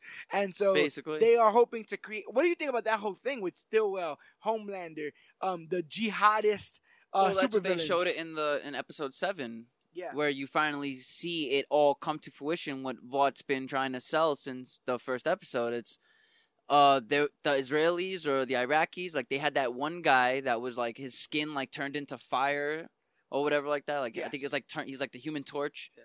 and he's it just like almost kind of reminds you of that scene. This is to tell you the truth. A lot of these things were dealt with in Iron Man 2, but it, it Yeah. feels like that scene of where they're showing the other Iron Men in other countries. yes Where they're Yes. like, yeah, they- they're like. By well the I kind I did kind of like the way like um their their uh defense department in Vought was basically like um the the God's Eye in in Fast and the Furious where Oh, you're yeah. like they have like one Bluetooth that's just connected to every single computer all of around. So where they even said it like we have better intel than the police. So it's like so they see everything. So that's when um Stillwell noticed. Wait, what's this? Oh my God, we have a soup. They have villain.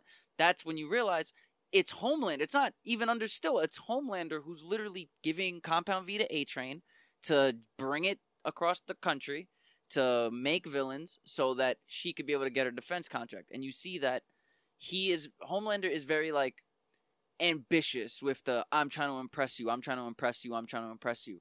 Where even my girlfriend started getting uncomfortable towards halfway through the first season with that relationship between Stillwell and Homelander. and Homelander because Homelander obviously has a bit of arrested development.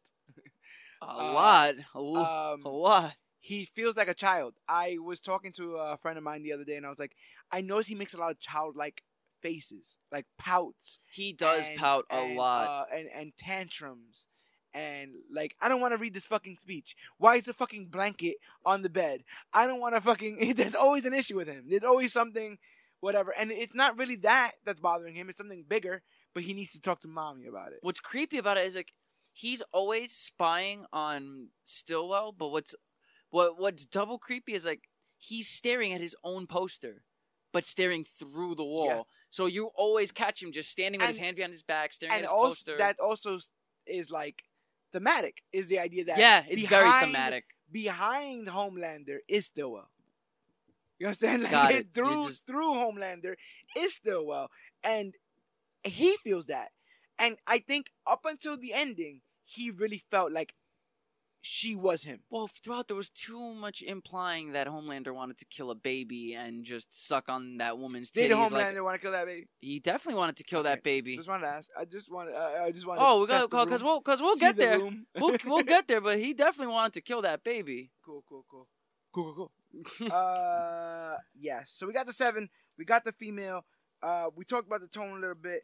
Let's talk about what's been going on in here. Let's talk a little bit about Hughie's revenge. Um, and meeting, Billy Butcher. Those things went hand in hand. He was already ready to take down A Train, right? Yeah, well, I liked I liked Robin's death more in the show than I did than- not like the trope of dead Robin showing up after the fact. Oh, I hate that trope. I, hate that it. ghost of girlfriends. It works sometimes, and it should work more for people who are drunk or drink. you know what I'm saying? Like, yeah, but to, to always have like your your your dead significant other in the corner while you're trying while to you're trying actually to live a, your a- a life. corn dog. Like, come on, bro. Yeah, but Come the on, thing is that they always put them when the when the person that lost a significant other is on a date with somebody else. So that's supposed to be symbolically your brain not knowing if you're ready to move on. Like I'm tired. Don't date anyone but me. I'm tired of it. I'm tired of it. Listen, 7.8 billion people in the world. I'm gonna stay hung up on one person. Stop it. But yeah, I didn't like Robin's death in the in the in the comic, where it was basically uh, a train threw a villain No, it into bigger. the. It was a bigger dude. I think that was dude was a hero as well. Was it a hero? I, I just know that he threw the hero somebody. got thrown into. yeah, the hero got thrown into the wall, And and, Robin, Robin, was there. Robin yeah, she like yeah. splattered like, and but it was still cool because in the comic and in the show, Hughie still is holding on to her severed forearms, like he's still holding on to her by the hands. So Yeah. that's pretty freaking funny, Yeah. I mean, and horrific. But horrifically funny. But it, it put him right there in the midst of of everything Billy wanted, right? Like he was prime for all that. It felt like. And so it brings us, into the translucent problem. With now they have a soup, they don't know how to kill him. They end up finding out that you can put a bomb in him and blow him up from the inside out. Well, I do like that whole like um figuring out that that translucent's just like a turtle. That his outside may be hard, but his inside's still like everything else. I'm actually surprised they all kept in. It all exploded outwards. I'm sorry. Oh yeah, yeah, yeah. I thought it would have like been more contained, but I guess Dude, if you go back and watch the explosion, you see his hands and feet actually like uh, expand Spread- and yeah, like- like you see like you see like an arm fall from like the ceiling and like but yo the use of blood in this show is freaking phenomenal like yeah, it is. it's one of the few shows that i can say in a long time actually do realistic blood But thing is, you read that comic, bro. I made you read it. It's gratuitous as hell. yeah but Like, what, what i'm saying the, is like blood on the walls. it's not the amount of blood or seeing the blood in general. It's what I'm saying is like most shows they don't treat blood realistically. So when you get that like dark crimson color and the blood is like literally stained everywhere all over your face, not just like falling like if it's juice that's hitting your body. That's actually really like I got to give you credit like to the prop department for like actually being able to give realistic You talking about that whole like cutting off the head in Kill Bill kind of. Yeah, like like that thing, right? Especially like when when blood is like really like pink, more pinkish, and it's just falling like rainwater. I'm not a fan of that. But this was like Hughie was covered in a lot of blood in this show. Yeah, he was. Poor Hughie was covered in so much blood. But Hughie ends up taking out Translucent. He ends up killing his first soup. He ends up killing his first person. I want to say No, he ends You up know- killing for the, his first kill. his, His very first and kill. that changes his life. Uh, but this was all for Robin. All of this was for Robin. At one point, Mother's Milk's like, "You're gonna end up paying, like, understand the mission that you're taking because you're gonna end up paying a lot of." Well, I remember that he's he told he told Mother's Milk he's like, listen, whatever the price is, I will pay it. And then something bad happened where uh, Popclaw uh, sit kills her landlord by cunnilingus by talk about that for a little bit? sitting on on the face, and Mother's Milk looks at Hughie and he's like, "Hey, any price? You said you'd pay it, right? Well, there's your price. Yeah. So fucking pay. Yeah, let's let's talk about Popclaw Talk about Popclaw because I feel like she was like very used properly in the show, like more than she could have been in the in the so comic, we hear that Popclaw was a member of a lesser team than like a. D team. Yeah, And when you talk about D teams, literally, if you read any comics, we're talking about like if you consider X Men and Avengers A team, then literally X Force or Young Guardians Avengers would even be like or a Guardians. C you team, Literally, yeah. any other team is considered She would be like the Nebula of Guardians. the Guardians. Teen Titans. You Oh yeah, All there you stuff. go. All that stuff. Or even Teen on X Men itself, she would probably because like the you could, you could say Suicide that X Men in a sense has its own sub factions in it, where you have your main X Men that you always see, but then even As I said, X Factor. oh X Factor, there you go, X Factor, You know, X Factor, X Force, any of this kind of stuff. So she's X Force. she's on a lesser known team, and she gets with the hot shot known as A Train, and uh, yeah, they get together. But eh, um, she's already a heroin junkie, right? Am I getting that that was it. No, that's that's also in the comic that she's all she's she's she always does- been a heroin yeah. junkie. Meanwhile, um, we find out that all the superheroes in the world are created by a compound that Bo has That was the sickest. Compound V. I found that to be the sickest twist of the show for me. It's like, wait a wait a minute. all manufactured. Are you telling me that what they do is Vought sends Compound V injections to every hospital throughout the country, along with, with 35 hospitals. I was doing the yeah, nine, since 1971. and what it is is they send. I think it's they send like one Compound V vial with every four vaccinations. So every time a child is being vaccinated, it's a lottery draw. It's either going to be a lottery drawing or they will come up to the parent and say, like, "Listen, we will pay you because they did it with Starlight." yeah, they paid Starlight's parents like thirty-five thousand dollars at the time to inject the baby with Compound V instead of vaccinations. So to find out that even in this world, they managed to make superheroes more realistic in a sense, because you can find studies of um performance-enhancing drugs that actually make you be able to boost your adrenaline to lift a car. right. So you can find realistic ways to spin the compound V to be in the real world. So to even make superheroes not actually superheroes, I mean, think is- about it. What if what if Japan had randomly figured out how to lengthen life? I think that's what Russia was trying to do in the eighties. Like what what With would, super what would, what would our country do? Our country would demand that same technology. Exactly. Or else we're just going to be on the outs. The thing is, our government would probably go to China and say, "Listen, we will pay you. that- yeah, it's it. either we're gonna take it by force or we're gonna." or something. Which is what you know. That's how you end up getting kind of shoddy heroes and, and stuff like that. Um, how do you feel about the whole Popclaw dating A Train? A Train does not want to publicly, you know, out I, their I, I knew he. I knew it was him that didn't want to publicly say like I'm dating a heroin junkie. Like you think this is the heroin junkie thing of it? I think it was the image. I thought it was more the bartender thing of it, where a bartender has to seem um available to all her. Oh no, that that probably did like her what that probably was an insecurity thing for himself, but also like what made me think of like his image is what no matter what he has to what he wants to do, he has to go to Stillwell, he has to go to that um the other uh publicist lady. He has to tell them that this is the decision that I want to make and they'll say, "Well, listen, right now the fans are really trending on the whole single thing. So if we can keep you single in the public eye for a while, we could probably get you a, a contract on a TV show or something.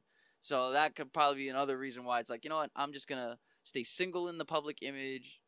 And it kind of did put a toll on Popclaw herself because all that not being able to be outed with the relationship with A Train kind of made her like do more Compound V. Yeah, so it turns out that she was aware that the, that A Train was taking Compound V by a noodle house over like in Chinatown or whatever, and so um she she out of anger takes some Compound V, ends up cheating on A Train but killing the man that she cheats with by accident. The issue is the boys had cameras in there, so they used that to blackmail her to find out where the Compound V is coming Yeah, from. that's what's so sick about what we talk about Billy doing whatever it takes to uh, to get to his task. He allowed a guy to die knowing he can. Ah, nah, I'm with Billy on that one. I was gonna ask you what you said on that one Oh, because do you think you can run upstairs and Yeah, save him in thirty him. Like, seconds? Really, like you're really about to do that right now? Right now? Right now? Hey, you ain't going to do I don't. I, I maybe because the TV show wise, it would have been thirty five seconds. But in real, if, if you want to go reaching for the top shelf on that one, it probably would have been uh, realistically another two three minutes before the guy would have died. But I don't know. I think that there could Two or three minutes, but you know how have you ever run for a bus for two three minutes? It, Yeah, you won't actually. get you'll get right there on the cutoff, and then it's over. It's over. By the time the light turns green, you know and had he gonna- done that, he would have blew the whole lid off of everything. The poor guy died. It's it's so messed up that, a, that the poor landlord had to die. Well, he wasn't the only one who died. Let's talk about how A Train handled the Popclaw situation. Oh my So god, that kind of pissed out- me off because he kept going to Hughie like, "What did I do to you for you to try and kill my girl? Like you killed my girl, you killed my girl." That was that whole. Do you believe that A Train loved Popclaw? no. Oh, I, I, kind of think he might have done. He might have. I, I, I think that there's a difference between love and comfortability. I wouldn't like love and lust, kind of. Kind Yeah, of. yeah, like like I, I like I love the idea of being in a relationship. I'm comfortable with who you are in this relationship, but I don't. I wouldn't. I, I wouldn't kill my girl. At least not in a most messed up way where he puts four syringes of heroin in her arms. Don't get it twisted though. This all happened after Homelander was tipped off to everything. Yeah, but I don't think he. So I, I really believe that A Train was like, it's either you or me. well, Homelander did threaten him. He did threaten him. You know, so it's there like, was that scene where he yeah, hugged, so it's like, and then he comes back, he's like, so, and he's like, heroin overdose. Um, it's a shame. You know, like he does that whole So thing. it was no matter what. Hey, uh, eight, Homelander could have killed them both and just said, "Fuck it." he would have killed them both to to make sure they didn't have no issues. And he would so probably put I he- make sure you, uh, we don't have no issues, or you go and you end that and make sure we don't have any issues. So it's like I love you, but I don't love you enough to for us both to die. One of us has to die. Basically, That's a cruel world, man. But you've seen how how uh, motivated A Train is, and, and how But much that me fear of being uh, eclipsed by another hero comes at him. Shockwave is the one that Shockwave. races, races against. So A Train races against Shockwave. And Shockwave literally looks like a zoom. Yeah. Like he literally looks like a reverse flash with And the yellow orange. and the orange. blue, yeah. orange. Um, you know, they're, they you see these people get shoe deals. Wow, I never even noticed that. Technically, yeah, they are contrast. They're, they're contrasting colors. A Train's blue and Shockwave is orange. That's pretty sick. And you see they get shoe deals. Nike, they open up. uh, yeah. they open up entire arenas for them to race. And it's also the kind of stuff that Homelander thinks that he's above, but has to go to, which makes you think of any celebrity ever in any situation. Oh yeah, no, I love that line with Queen Maeve where she's like, "Just cut the bullshit to the part where you already show up." No, I liked um. All right, guys. Yeah, Uh, you fucking fuck- cocksucker. yeah, yeah, yeah. He's like, "Oh, you cocksuckers." I was like, wow, we there? We we fully there. Um, and all, we've talked about like the, the the comparisons, the obvious comparisons that you can make to athleticism and super athletes. But I think it obviously goes in the same thing with um celebrity in general, right? Yeah, no, you're right. I think that the super celebrity is looked at sometimes to be the beacon, right? To go out there and you know speak the truth or whatever. But everything that they say, everything they do is measured, because you're not by yourself. You have agents, and you're part of a company. Everything that you do Once you has have a publicist, vetted, that's it. has been vetted, spoken for, reread, retyped, spell checked, grammar checked. Well, it's the, it's the Rusev uh, dilemma where Rusev went on the TV on a talk show and started giving out WWE spoilers, and they took him off the the match. We don't, need, we, don't need, we don't need any of that. You got to be helping the narrative, and that's the thing. That narrative is the seven are unstoppable. But guess what happens when translucent disappears? Now we got to figure out what the hell is going on. Uh, and I like how they're like, I like how they're like trying to come up with like, well, we sent them in a mission somewhere that we can't say. And what I like with what do you think about the What do you think about the marketing aspect of all this? From from uh trying to excuse away Translucent's disappearance all the way to Starlight's outfit. it's honestly, uh, thank God, like you brought it all the way to the Starlight's outfit part because that's actually the scene where I hit you up off air. Where I, um, where I was like, even the most subtle and not quote unquote not so bad scenes are still uncomfortable. That was uncomfortable for me because you just see like these these two like uh publicist guys sitting down and like, listen, you you are great with the kids, you are great with with, with the the modern families in, in Iowa, like little Iowa girl like you struggling, coming up and doing her own thing. Like they're really pitching actual like what people the character people have to play for like either either in wrestling or like just acting or just the image you have to portray for the fan base. It's and I was just cringing at like how real it was. My what really like I think I'm kind of lewd and I'm kind of a jerk. I literally like was like, uh, because I know those people exist. The whole like Starlight, show us your tits. Oh god, like- yeah. And the little Like, girl here? there like Here, like here, right now, really. Well, you know what the worst part for was? real. You know, they were at a Christian rock concert rate like Not, thing. that wasn't when they were doing it. They were Oh, doing that's- that, that was at the race at the. At, oh, was at- it that? at That was at the Shockwave's race. Okay, okay. Because that's also when Frenchie's trying to go and get the compound V. Oh yeah, and he's like sneaking into the. the Really, really uh, good uh, scene, Yeah. yeah. Oh, that scene was great. Yeah, and Erin Moriarty, really, really charming. Sh- I got so Starlight many a- Kate Mara vibes Uh, from her. It was unstoppable. Especially, and she does the whole Britta thing of talking through her teeth sometimes. Oh yo, every time not- she her eyes light up and she's like ready to like. I yo, I love it. I wasn't happy that we had to see my boy Hughie bring her to an orgasm. I wasn't. I wasn't happy with that right there. I- I, Really? get, I get possessive. Oh, you you know, got you got jealous. You got real I jealous. possessive, but I'm like, we can see what they do, but they can't throw it down like me. And then when he throws down like me, I'm like, I feel upset. I'm like, oh. oh my God, Yo. I'm going home. I'm, going, I'm done. I'm the out. SpongeBob? But I'm gonna go. I'm gonna go. It's like I, I'm head out. Alright, I'm head Um, but let's talk about Starlight meeting Hughie. In the comics, it's almost as pure as in the show. There, it's just two humans meeting each other, and they're on opposite sides of the world. They find out, but there's a genuine like, there's a genuine chemistry. no, yeah. You know what's crazy is, it, um, Jack Quaid and Erin Moriarty really sold me on the chemistry with each other.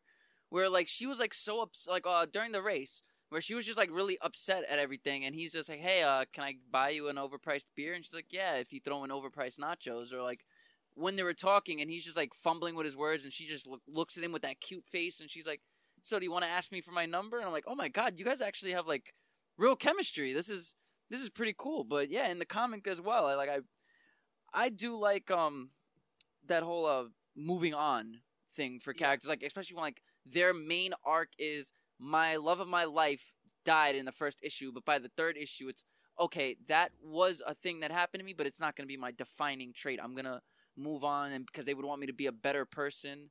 So yeah, like you were saying with seeing the go- the dead girlfriend in the corner, it's like ah, that's too much for me now. I, I, I don't get it twisted. I don't think that you can just uh move on quickly. yeah. Yeah, go because the way they do it in the show is, uh, ep- by, by the time you're at episode four, the racetrack, it's only been like three days Yeah. since Robin died. It's only been like three, four days since Robin. Yeah. Not even a week. The whole show goes down within a week.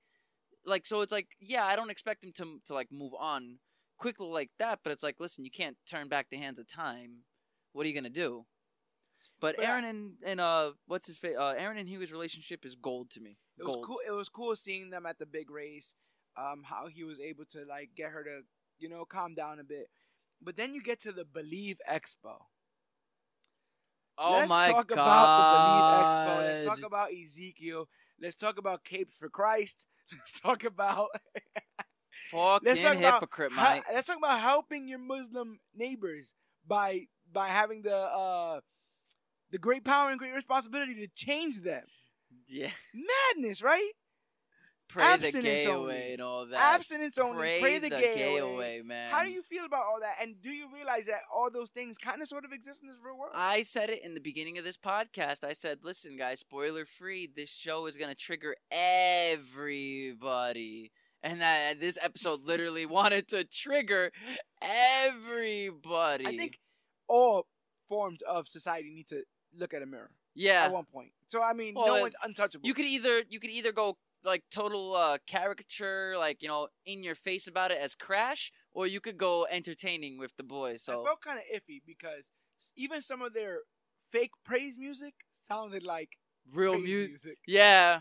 And I was like, they're kind of on the pulse of this. This is this is close, man. This is Dude, this dude there. Ezekiel, the way he kept talking, just reminded me of that Joel and how he was type. just talking into riddles. My why do God. I, Why do we believe? Because we do, and that's what gives us power. Because we have faith. It's like I know Jesus came down and gave us all the certain power so we could help our brothers and sisters and all that. I'm like, oh my God, stop it! But they even they even had a whole like baptism scene. That's what I'm saying. Between Starlight and everybody else, we end up getting these these questions of like, are superheroes human? And I think a lot of the best um, movies and, and television shows show us that they're just well, like now, us. Now, what do we mean by human? Now, do Well, we? th- there you go. What makes human? A lot of people say human means with faults.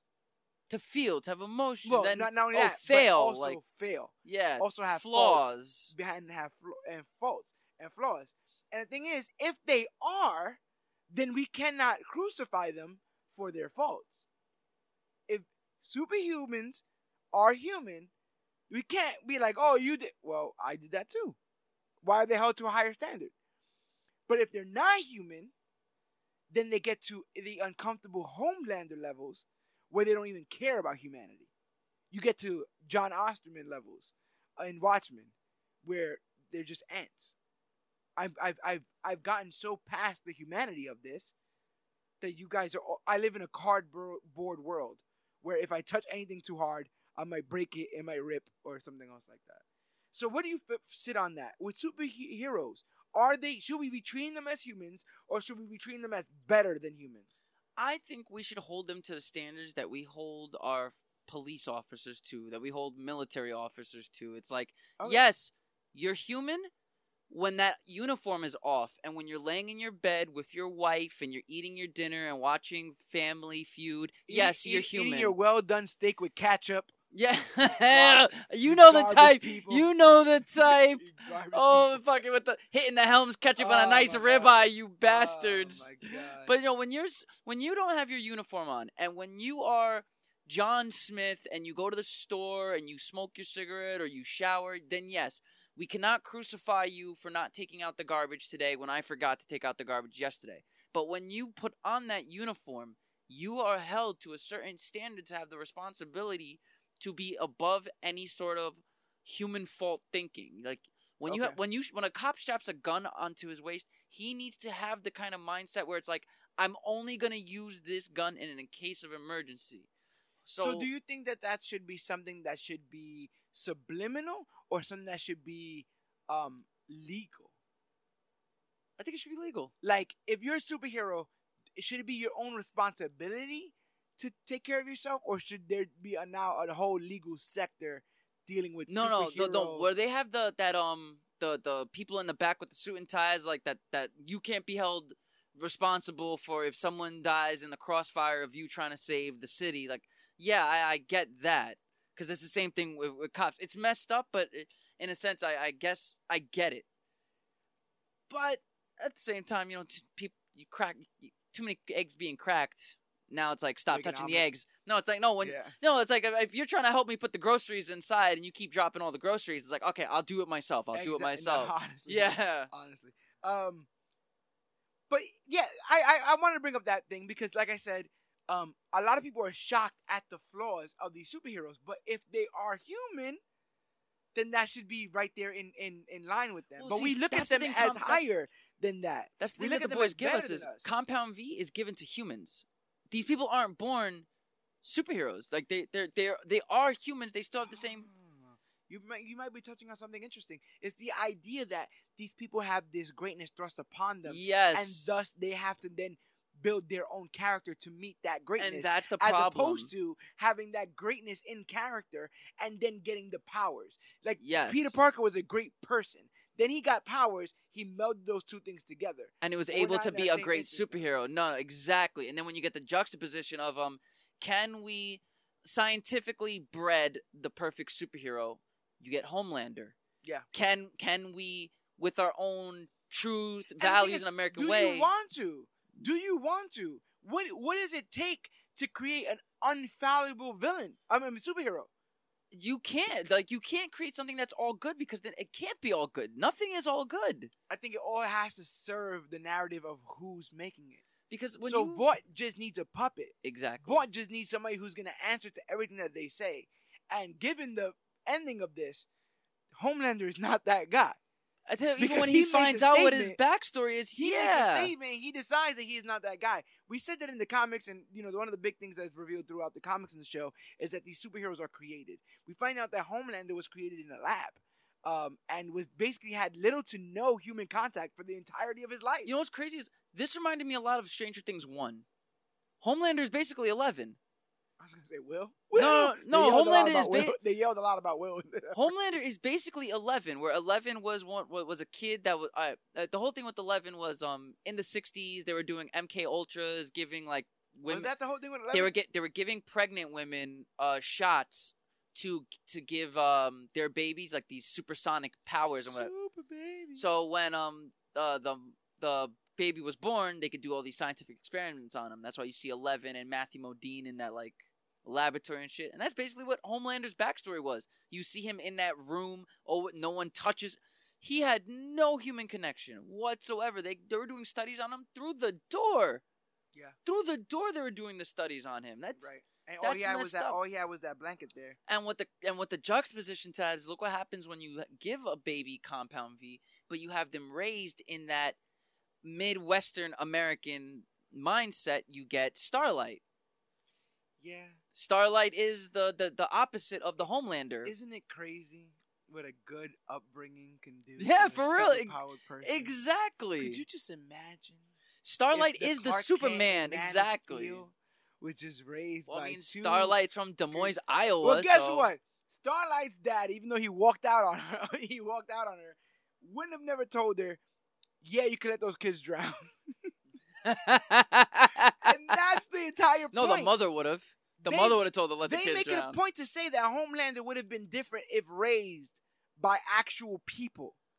And I think they're trying to make a connection to Superman. Everything that you think of the very worst of Superman, you see in Homelander. And so the idea that Superman would stress saving one person when Homelander can't be bothered, I think really makes you um cherish Superman. We take him for granted, bro. We- And I think do, Homelander yeah. really put that on Front Street, and I'm happy that he did because I've been a Superman fan ever since I got into comics heavy. Superman's the man because of his restraint, because he could do all the things that Homelander does, but he chooses not to. Even on his worst day, even when he gets pissed off the most, he doesn't just laser everybody's head off. He go, definitely wouldn't have like stopped that situation with uh, the guy doing this the shooting from the 37th floor. He definitely wouldn't have put his hand through his chest. Which now, if Yeah, we're gonna talk about they would have came out. They would have came out hand in hand, and he would have been like, "So yeah, you just go to uh, monster.com and you make a profile," and the guy would be like, "Thanks." but in 10 years you'll do that because you're yeah, definitely gonna go to jail. But Well, you know. well, yeah. no, see, so if we're gonna do the comparison of Homelander and Superman, then we definitely have to finally.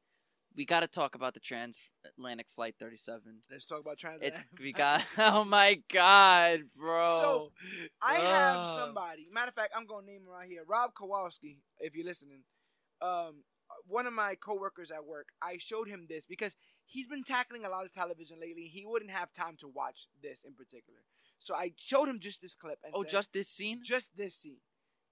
Look at this. Tell me what you think. So I did that, and then I was on break in the break room. He was sitting by his cubicle, whatever.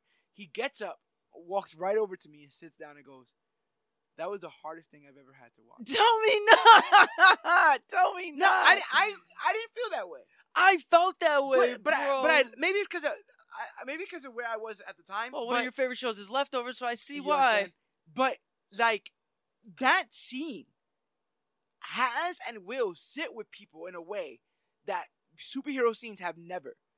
And I wanted to because I wanted to serve as a reminder that Superman would never do that. Well, they even every- made a point to make stuff- fun of uh, Superman Returns, saying, "Oh, what am I gonna do? Am I gonna go, Go, I'll go right through it. He's like, "How am I gonna go under it? It's the fucking air. Like, you know, I'm gonna push the hull and break the plane That's one in of the half." greatest parts, man. When he's like, I mean, in the comic, he's just doing n words all willy nilly. Did you know that in the comic it's 9/11? No, yeah, I knew that. yeah, I- man. I thought that was brilliant, honestly.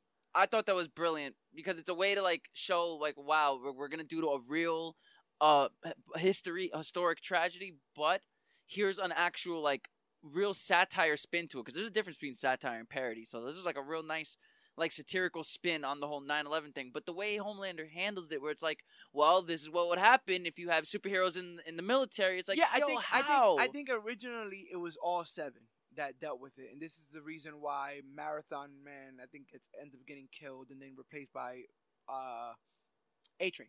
And that's the thing, Marathon Man gets killed, replaced by A Train. Lamplighter, Bright Lights gets replaced by Starlight. So they're very on brand. They keep oh things- wow, wow! I didn't even notice how things, on brand they yeah, are. They keep things as is.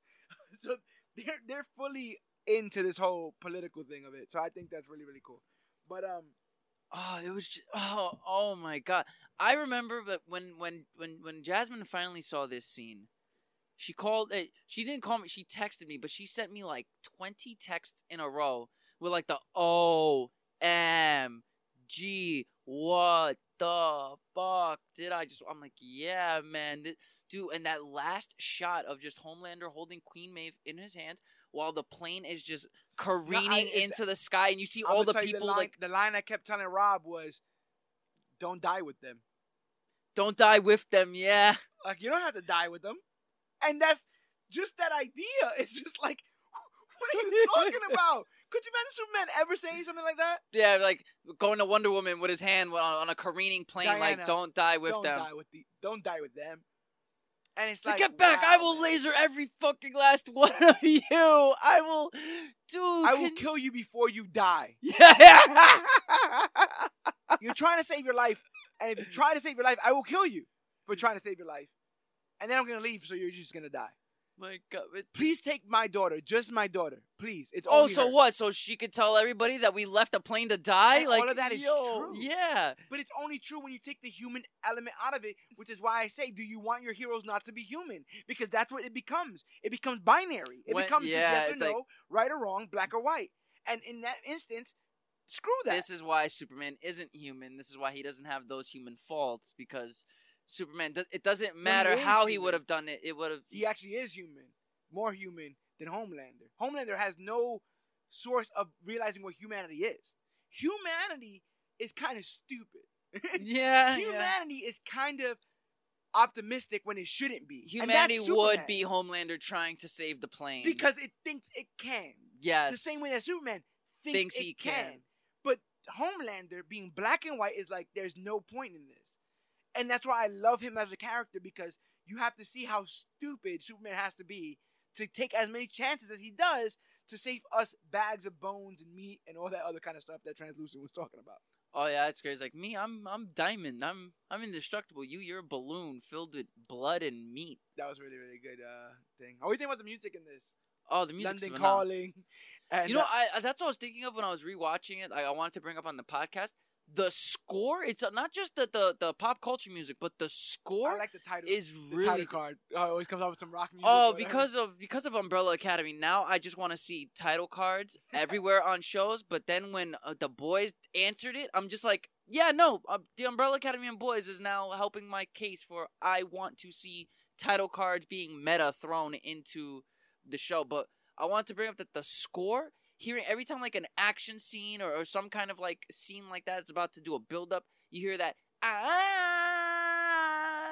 It's fuck. It's just it goes straight into like you're thinking about you're you're about to hear like it's punk rock. It's it's, punk rock, it's, prog rock, sma- it's smash your beer, your beer stein on the glass. Fucking diabolical, mate. It's all it is. Um, I have to talk about Billy Butcher because one of my greatest ant- um, protagonists in history is Captain Jack Sparrow.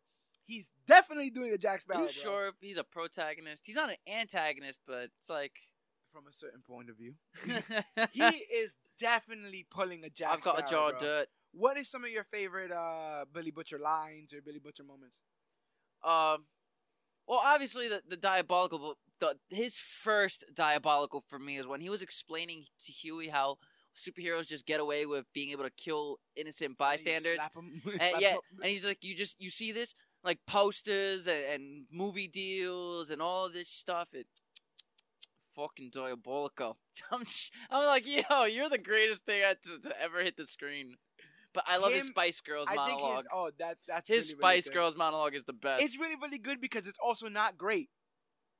It's not. I great. think it's great. To me, I think it's great. But the thing is, it's, it's so It not. It's so not point. great that Frenchie and Mother's Milk are both like he gives the worst speeches. yeah, he really, really you know what I'm does. saying? Like it's it's it's great, but if you think about it for any second longer than you should, you're like, why would he use that? Why would he use them? Why would it well, be? because yeah, it's a it's a group that when they're together they're great, but when they're apart, their life is crap. But I, I get why. One of them could be Justin Timberlake.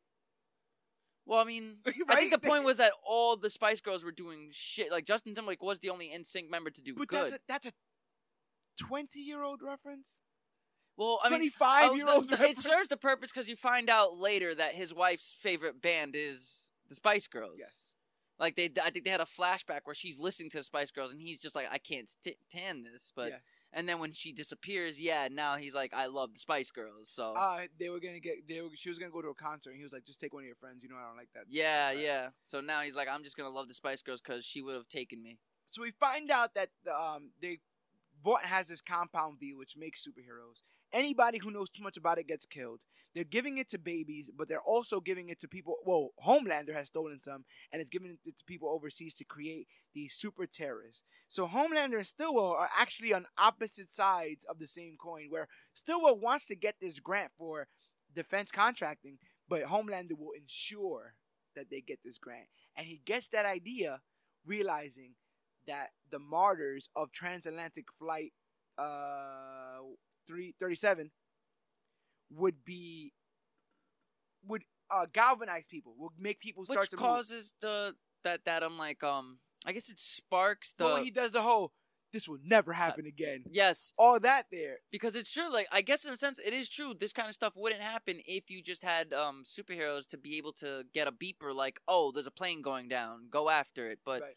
it also gives like that redemption arc for Queen Maeve. This was like that whole speech for when the plane was going down with Homelander that's when she starts there starts getting more of like a character in a sense. And in the comics is when she starts to drink. So this happened years ago and that's when you meet her when starlight meets her there she's a complete drunk. She's has disillusioned all of it's out of her eyes.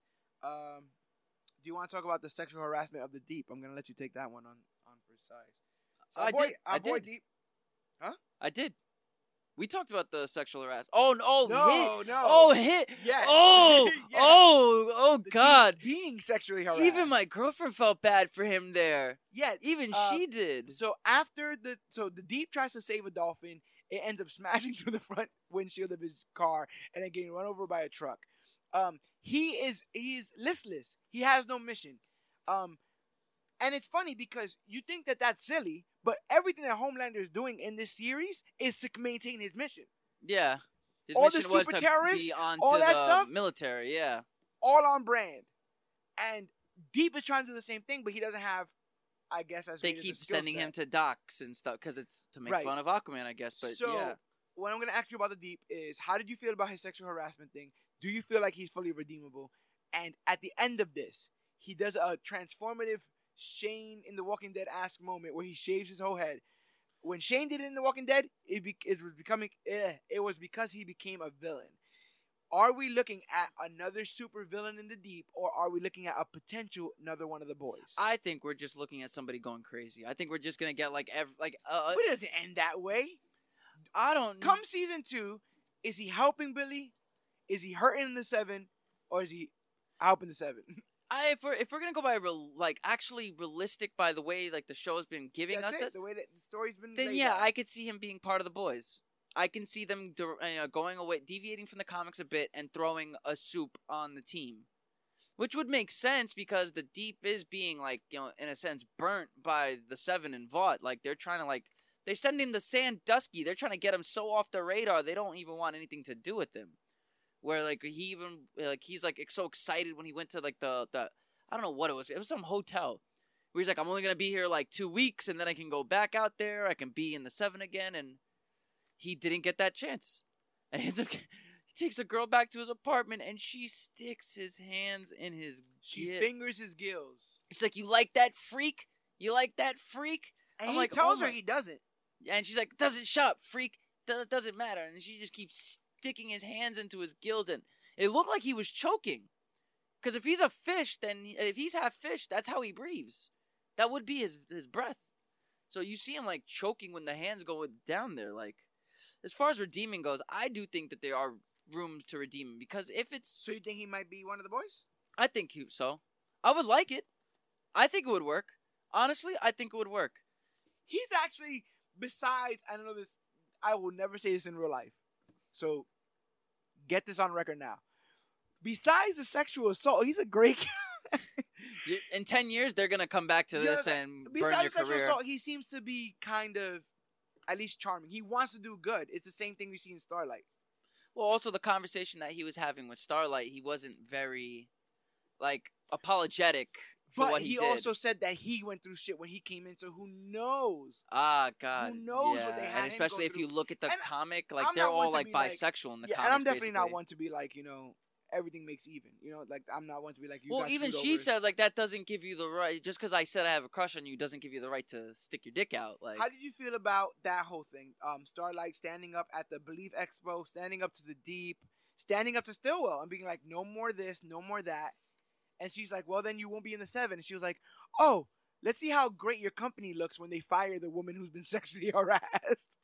that's true. How do That you feel is- about how do you feel about Starlight, Ye- hometown girl coming down on on uh, on New York? I, basically. I I feel like the way they wrote it, the SSD, it's different in it's it's not the same in the comics. So the way that they were specifically handling this like woman empowerment thing, it's very Me Too ish. It's very like Alyssa Milano standing up and saying, "Yeah, I was fired from Miramax because of this and this and that." So it's like you you you get to see what we don't see in real life. The woman actually coming forward and saying this and this and that.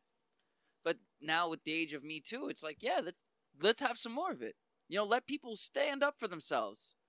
I like Starlight standing up for. I loved Starlight standing up for herself because at the end of the day, I feel of the seven, she really is the only superhero by that standard. She she's she's that hometown sweetheart, you know, the the corn-fed country girl, but she didn't want to wear a suit that was revealing, where she was even saying it's my body, my and that choice. happens in the comics And as well. Stillwell's like, wow, well, it's your choice, but it won't be the choice of the seven. You Yeah, don't have to be in the seven. like that's kind of very like she's really good at those at those cold kind of remarks. Even when she's like, "So, uh, just get your shit together." Remember, he's like, "So just put the prima donna shit away and just be a little fucking grateful." and I'm like, "All right, that's kind of crazy." Elizabeth Shue is just she's just a gem. As far as act, as far as like picking right actresses go, I really feel like they picked the right actress. Cause I feel like most like these like uh young adult movies like Divergent and Ender's Game and all that, they pick like the same three women like Julianne Moore, Kate Winslet, and uh like like Diane Edward Norton. Keaton, uh, Edward Norton. he was in Alita. oh, I haven't even seen Alita yet. Seen I still haven't. I still haven't seen it. Might check it out after this. But um, yeah. So let's talk about. I think we we were running towards the end of this. Yeah, we basically Yeah. ran through. Let's talk about that ending. Let's talk about Stillwell's death. Let's oh, talk about. God, that was so surprising. Let's talk about Annie January coming to the aid of the boys. Is Starlight a member of the boys now? I would hope. I would hope so. I, you know what I would like is if they don't go through the the conflicting. I don't trust her. Yeah, but she's my girl. Yeah, but it's gonna put a damper in the friendship thing for too long of season two. Like I really hope like with the way it ended with that twi- with that cliffhanger ending that Billy would be too concerned with Homelander and uh Becca that the whole him that Starlight being part of the boys would just be like over our heads. Like okay, we don't even have to talk about it because I've seen it so many times that there's only so much dialogue that you could write without it looking repetitive. Right, I can understand that. She would be the an, an additional mole. Yeah, just just basically be like, okay, fine, she can join. Yeah, cool. If she's not one of them and she's one of us, all right, fine. Like, get to that point of us, establish that understanding with people. Like, if you're gonna have someone join your group that does have superpowers, establish the okay. I'm listen. I'm not like them. I was just cursed with this. I would. I didn't want this, so I can help you guys. Like, give us something like that, and I feel like it would be new. So we also get, um, you know, a lot of talk about how Stillwell is viewed as the weakness for Homelander, and so Billy Butcher has her basically hooked up to a bunch of I dynamite. knew that that shit. I knew that that was bullshit. I, I knew that that was just gonna subvert our expectations. There was no way that that was an actual like weakness. We also get to meet uh, Edgar, Oh Mr. my Edgar. man, Stan Edgar, Carlos Giancarlo Esposito. Is playing Edgar, uh, Stan Edgar, who is Stillwell's uh, uh, higher up, and The 82, floor 82 she or was whatever. he was gonna give her his job, but now she's gone. So expect Stan Edgar, Echo, aka Giancarlo Esposito, as the big bad for season two. oh, I'm I'm. Please give him more the work. showrunner has even said that he will be in significantly more episodes moving forward. Listen, straight up, Eric Kripke is the man. Just I just want to like everybody just has to give like a synonymous like thank you to Eric Kripke for giving us Oh, before we fucking forget, uh, what do you want to say about Mesmer? Oh my poor Haley Haley Joel. Joel Osment, bro. He got he's died dead. Uh, Billy Billy Oh, beat the okay. shit out of him in the bathroom. Didn't Homelander kill him? Oh wait, no, yeah, yeah. He just beat the shit out of him in the bathroom, and Homeland like snapped his neck or something like that. I think Oh, because he was taking him to the roof, and he was uh, gonna have He's ta- like, can you put in a good word for me for Vought? Remember? He was yeah, and then he just kills him. yeah, yeah, yeah. He was not with any of that. Oh, stuff. poor guy. He just wanted to hang out with his Mesmer. daughter. Poor Mesmer. Yeah, he has the powers of uh, David Dunn from Unbreakable, where Yeah, he touches you. basically, yeah. Basically, the, untu- the Unbreakable Yeah, and powers. He's a child star, just like Haley Joel Osment. So I thought that was pretty funny. Bro, the whole That's fact that. Haley Joel Osment is actually fat now is just sad. I mean, he's healthy. Man's living his life. He kind of like Fat Mac from Always Sunny. He does look like fuck like, like season five Mac of It's Always Sunny. Fat Mac. Uh, yeah, but the biggest change in the boys, uh, is the fate of Butcher's wife Becca, because in the comics she dies after giving birth to Homelander's baby, and her rape and death at the hands of the Seventh Leader is the only thing that keeps Butcher alive. But in the series, she is alive. She never died from the birth. Uh, but she did give birth to Homelander's superhuman baby, and apparently Vought hid her survival and, more importantly, her superpowered child away from Homelander, Butcher, the government, everyone. It's implied that superheroes biologically can't reproduce, uh, so it's making Homelander's son the first superhero born outside of a laboratory, Oh, so Man of Steel literally. or I- Gattaca, The Gen- Mo- Genesis Chamber. and it's same for Gattaca. Gattaca was, was the same plot, where it was the first natural birth in like years. Genesis. Uh, yeah. So her being alive, Becca, shatters everything we know about Billy Butcher, especially in the comics. Like I said, seventy-two issues in, Becca never comes back. So what do you feel about this twist? What do you think it says for the future of this uh, series? What do you want to see, and what are your predictions for season two? Honestly, I think that the twist with uh, keeping Becca alive and that she was actually raising the kid the whole time is actually like more fresh for the TV show. Like, I guess in a sense there there are only so many like angles you can go with 72 issues. So if you are trying to do a show where you're gonna keep the 72 issues as mainly like uh uh loosely adap- uh, adapted from for the whole series, Yeah. then then I would like Becca alive because it gives us some it gives us an, uh, more of an angle for Billy for season two. Because the whole purpose of Billy in season one was to get back at Homelander for the disappearance of his wife, or even he wasn't believing that Becca was dead. Where he goes to the cemetery, remember he goes to her gravestone, he like bre- beats it with a sledgehammer. He Yeah. goes to Becca's sister, and he's like, "Listen, she's not dead. I know she's not dead." And there was an uh, an opening where he's like eating hot pockets for breakfast and watching old security footages of his girlfriend. Yeah, he has. He remembers the park bench in which she disappeared, and he's always looking at it. Um, in the comics, it, they call this kind of fridging. The idea that you just kill the the the the. I think it's a real thing. Yeah. You kill the superhero's uh, girlfriend as a way to get them to be like, oh, now things are really serious, and they usually never come back. And they now she's here. So what does Billy do? Does he still have the hard on for supes? Does he hate them even more? I think it would be Is- the hate him even more is thing Becca now. and Home Homelander's baby is that a consensual baby? I don't think it's consensual. So does Becca like Homelander? Did Becca I don't think get raped Be- and then I don't even think Becca knew Homelander was even alive. well, or she did- she had his baby. They had the footage of them going into the room together and coming out together. She he did impregnate her. No, yeah, but the way that footage looked was she looked like she was about to kill herself after. So it might Like have been she- rape still. It, I totally believe it was rape. Okay. I totally believe it because when she came out of the cl- out of that like uh office, she was like holding onto the wall. She was like sitting down, like she was trying to like she was trying to like get her bearings. Uh huh. So I totally believe that just by the, the the direction and the actress alone, it was definitely implied to be rape. But I also don't think that Homelander knew that the baby was alive because that's why Homelander killed Stillwell and killed uh, the other guy, the guy that like raised him or whatever. The scientist. He went cra- yeah. He's like I I I asked him to tell me the I truth. squeezed him for the truth. Yeah, I squeezed the truth out of him. So he Yeah. basically killed him for the truth, and then he finds out. Yeah. So I think this would give Billy a continuing edge to do something. Like, let's say Becca was truly dead, and when he tries to fight Homelander, and Homelander does still the same ending. Stillwell's house blows up. Same with Stillwell's baby died. Bro. I think I think what's gonna end up happening is you'll end up finding that Becca did that to protect Billy. You think? That Vought set her up in some kind of weird witness protection thing and was like, "We'll fucking kill your husband." So I don't Well, they she- also didn't know that because who, uh, anything other than that points her as the villain. die. So you have to you have to take responsibility off of her. Make her think that Billy was going to die, or could have died if she divulged anything. Or even her own, like I will kill you, and I will kill, like you know, we will find a way to kill your baby. Like we'll Exactly. overdose it with compound V till it heart explodes. Like just because your baby has superpowers doesn't mean it, can't like have a heart attack. Another thing is, this was all slightly hinted at, right? When they t- when they spoke about um, how the big problem with Homelander was that he wasn't raised with a mother.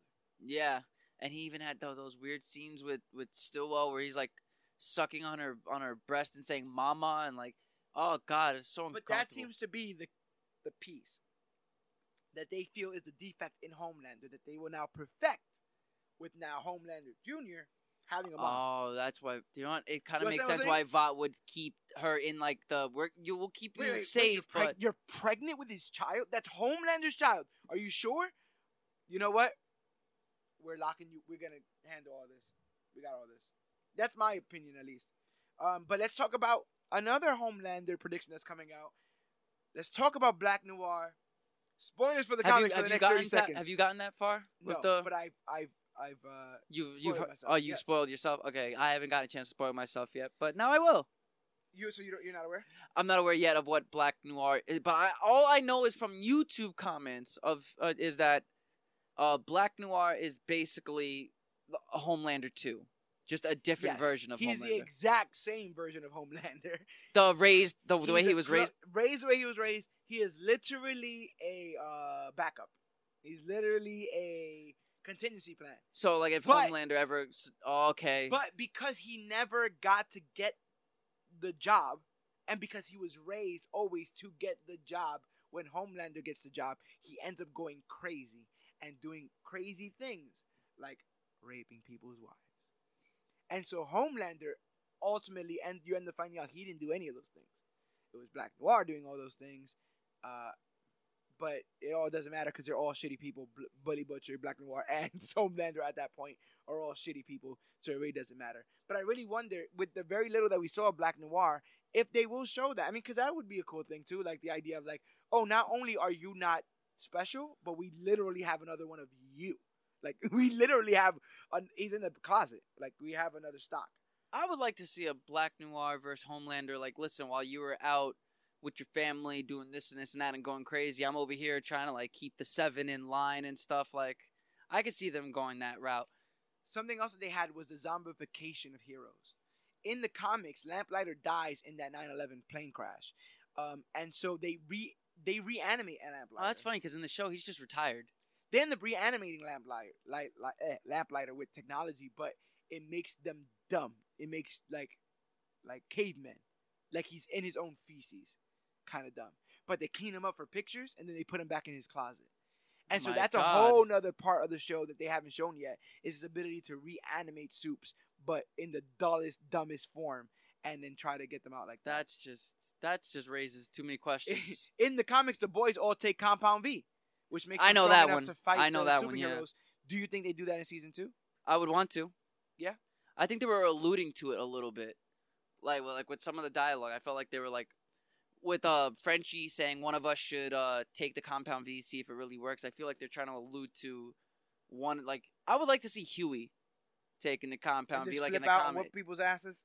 Oh have like, yeah, have man. like a Batman in the have him take the the compound kind of moment. have him take the compound V and then just get get a quick like steroid rage where people have to like fight him. You see like okay, here we go.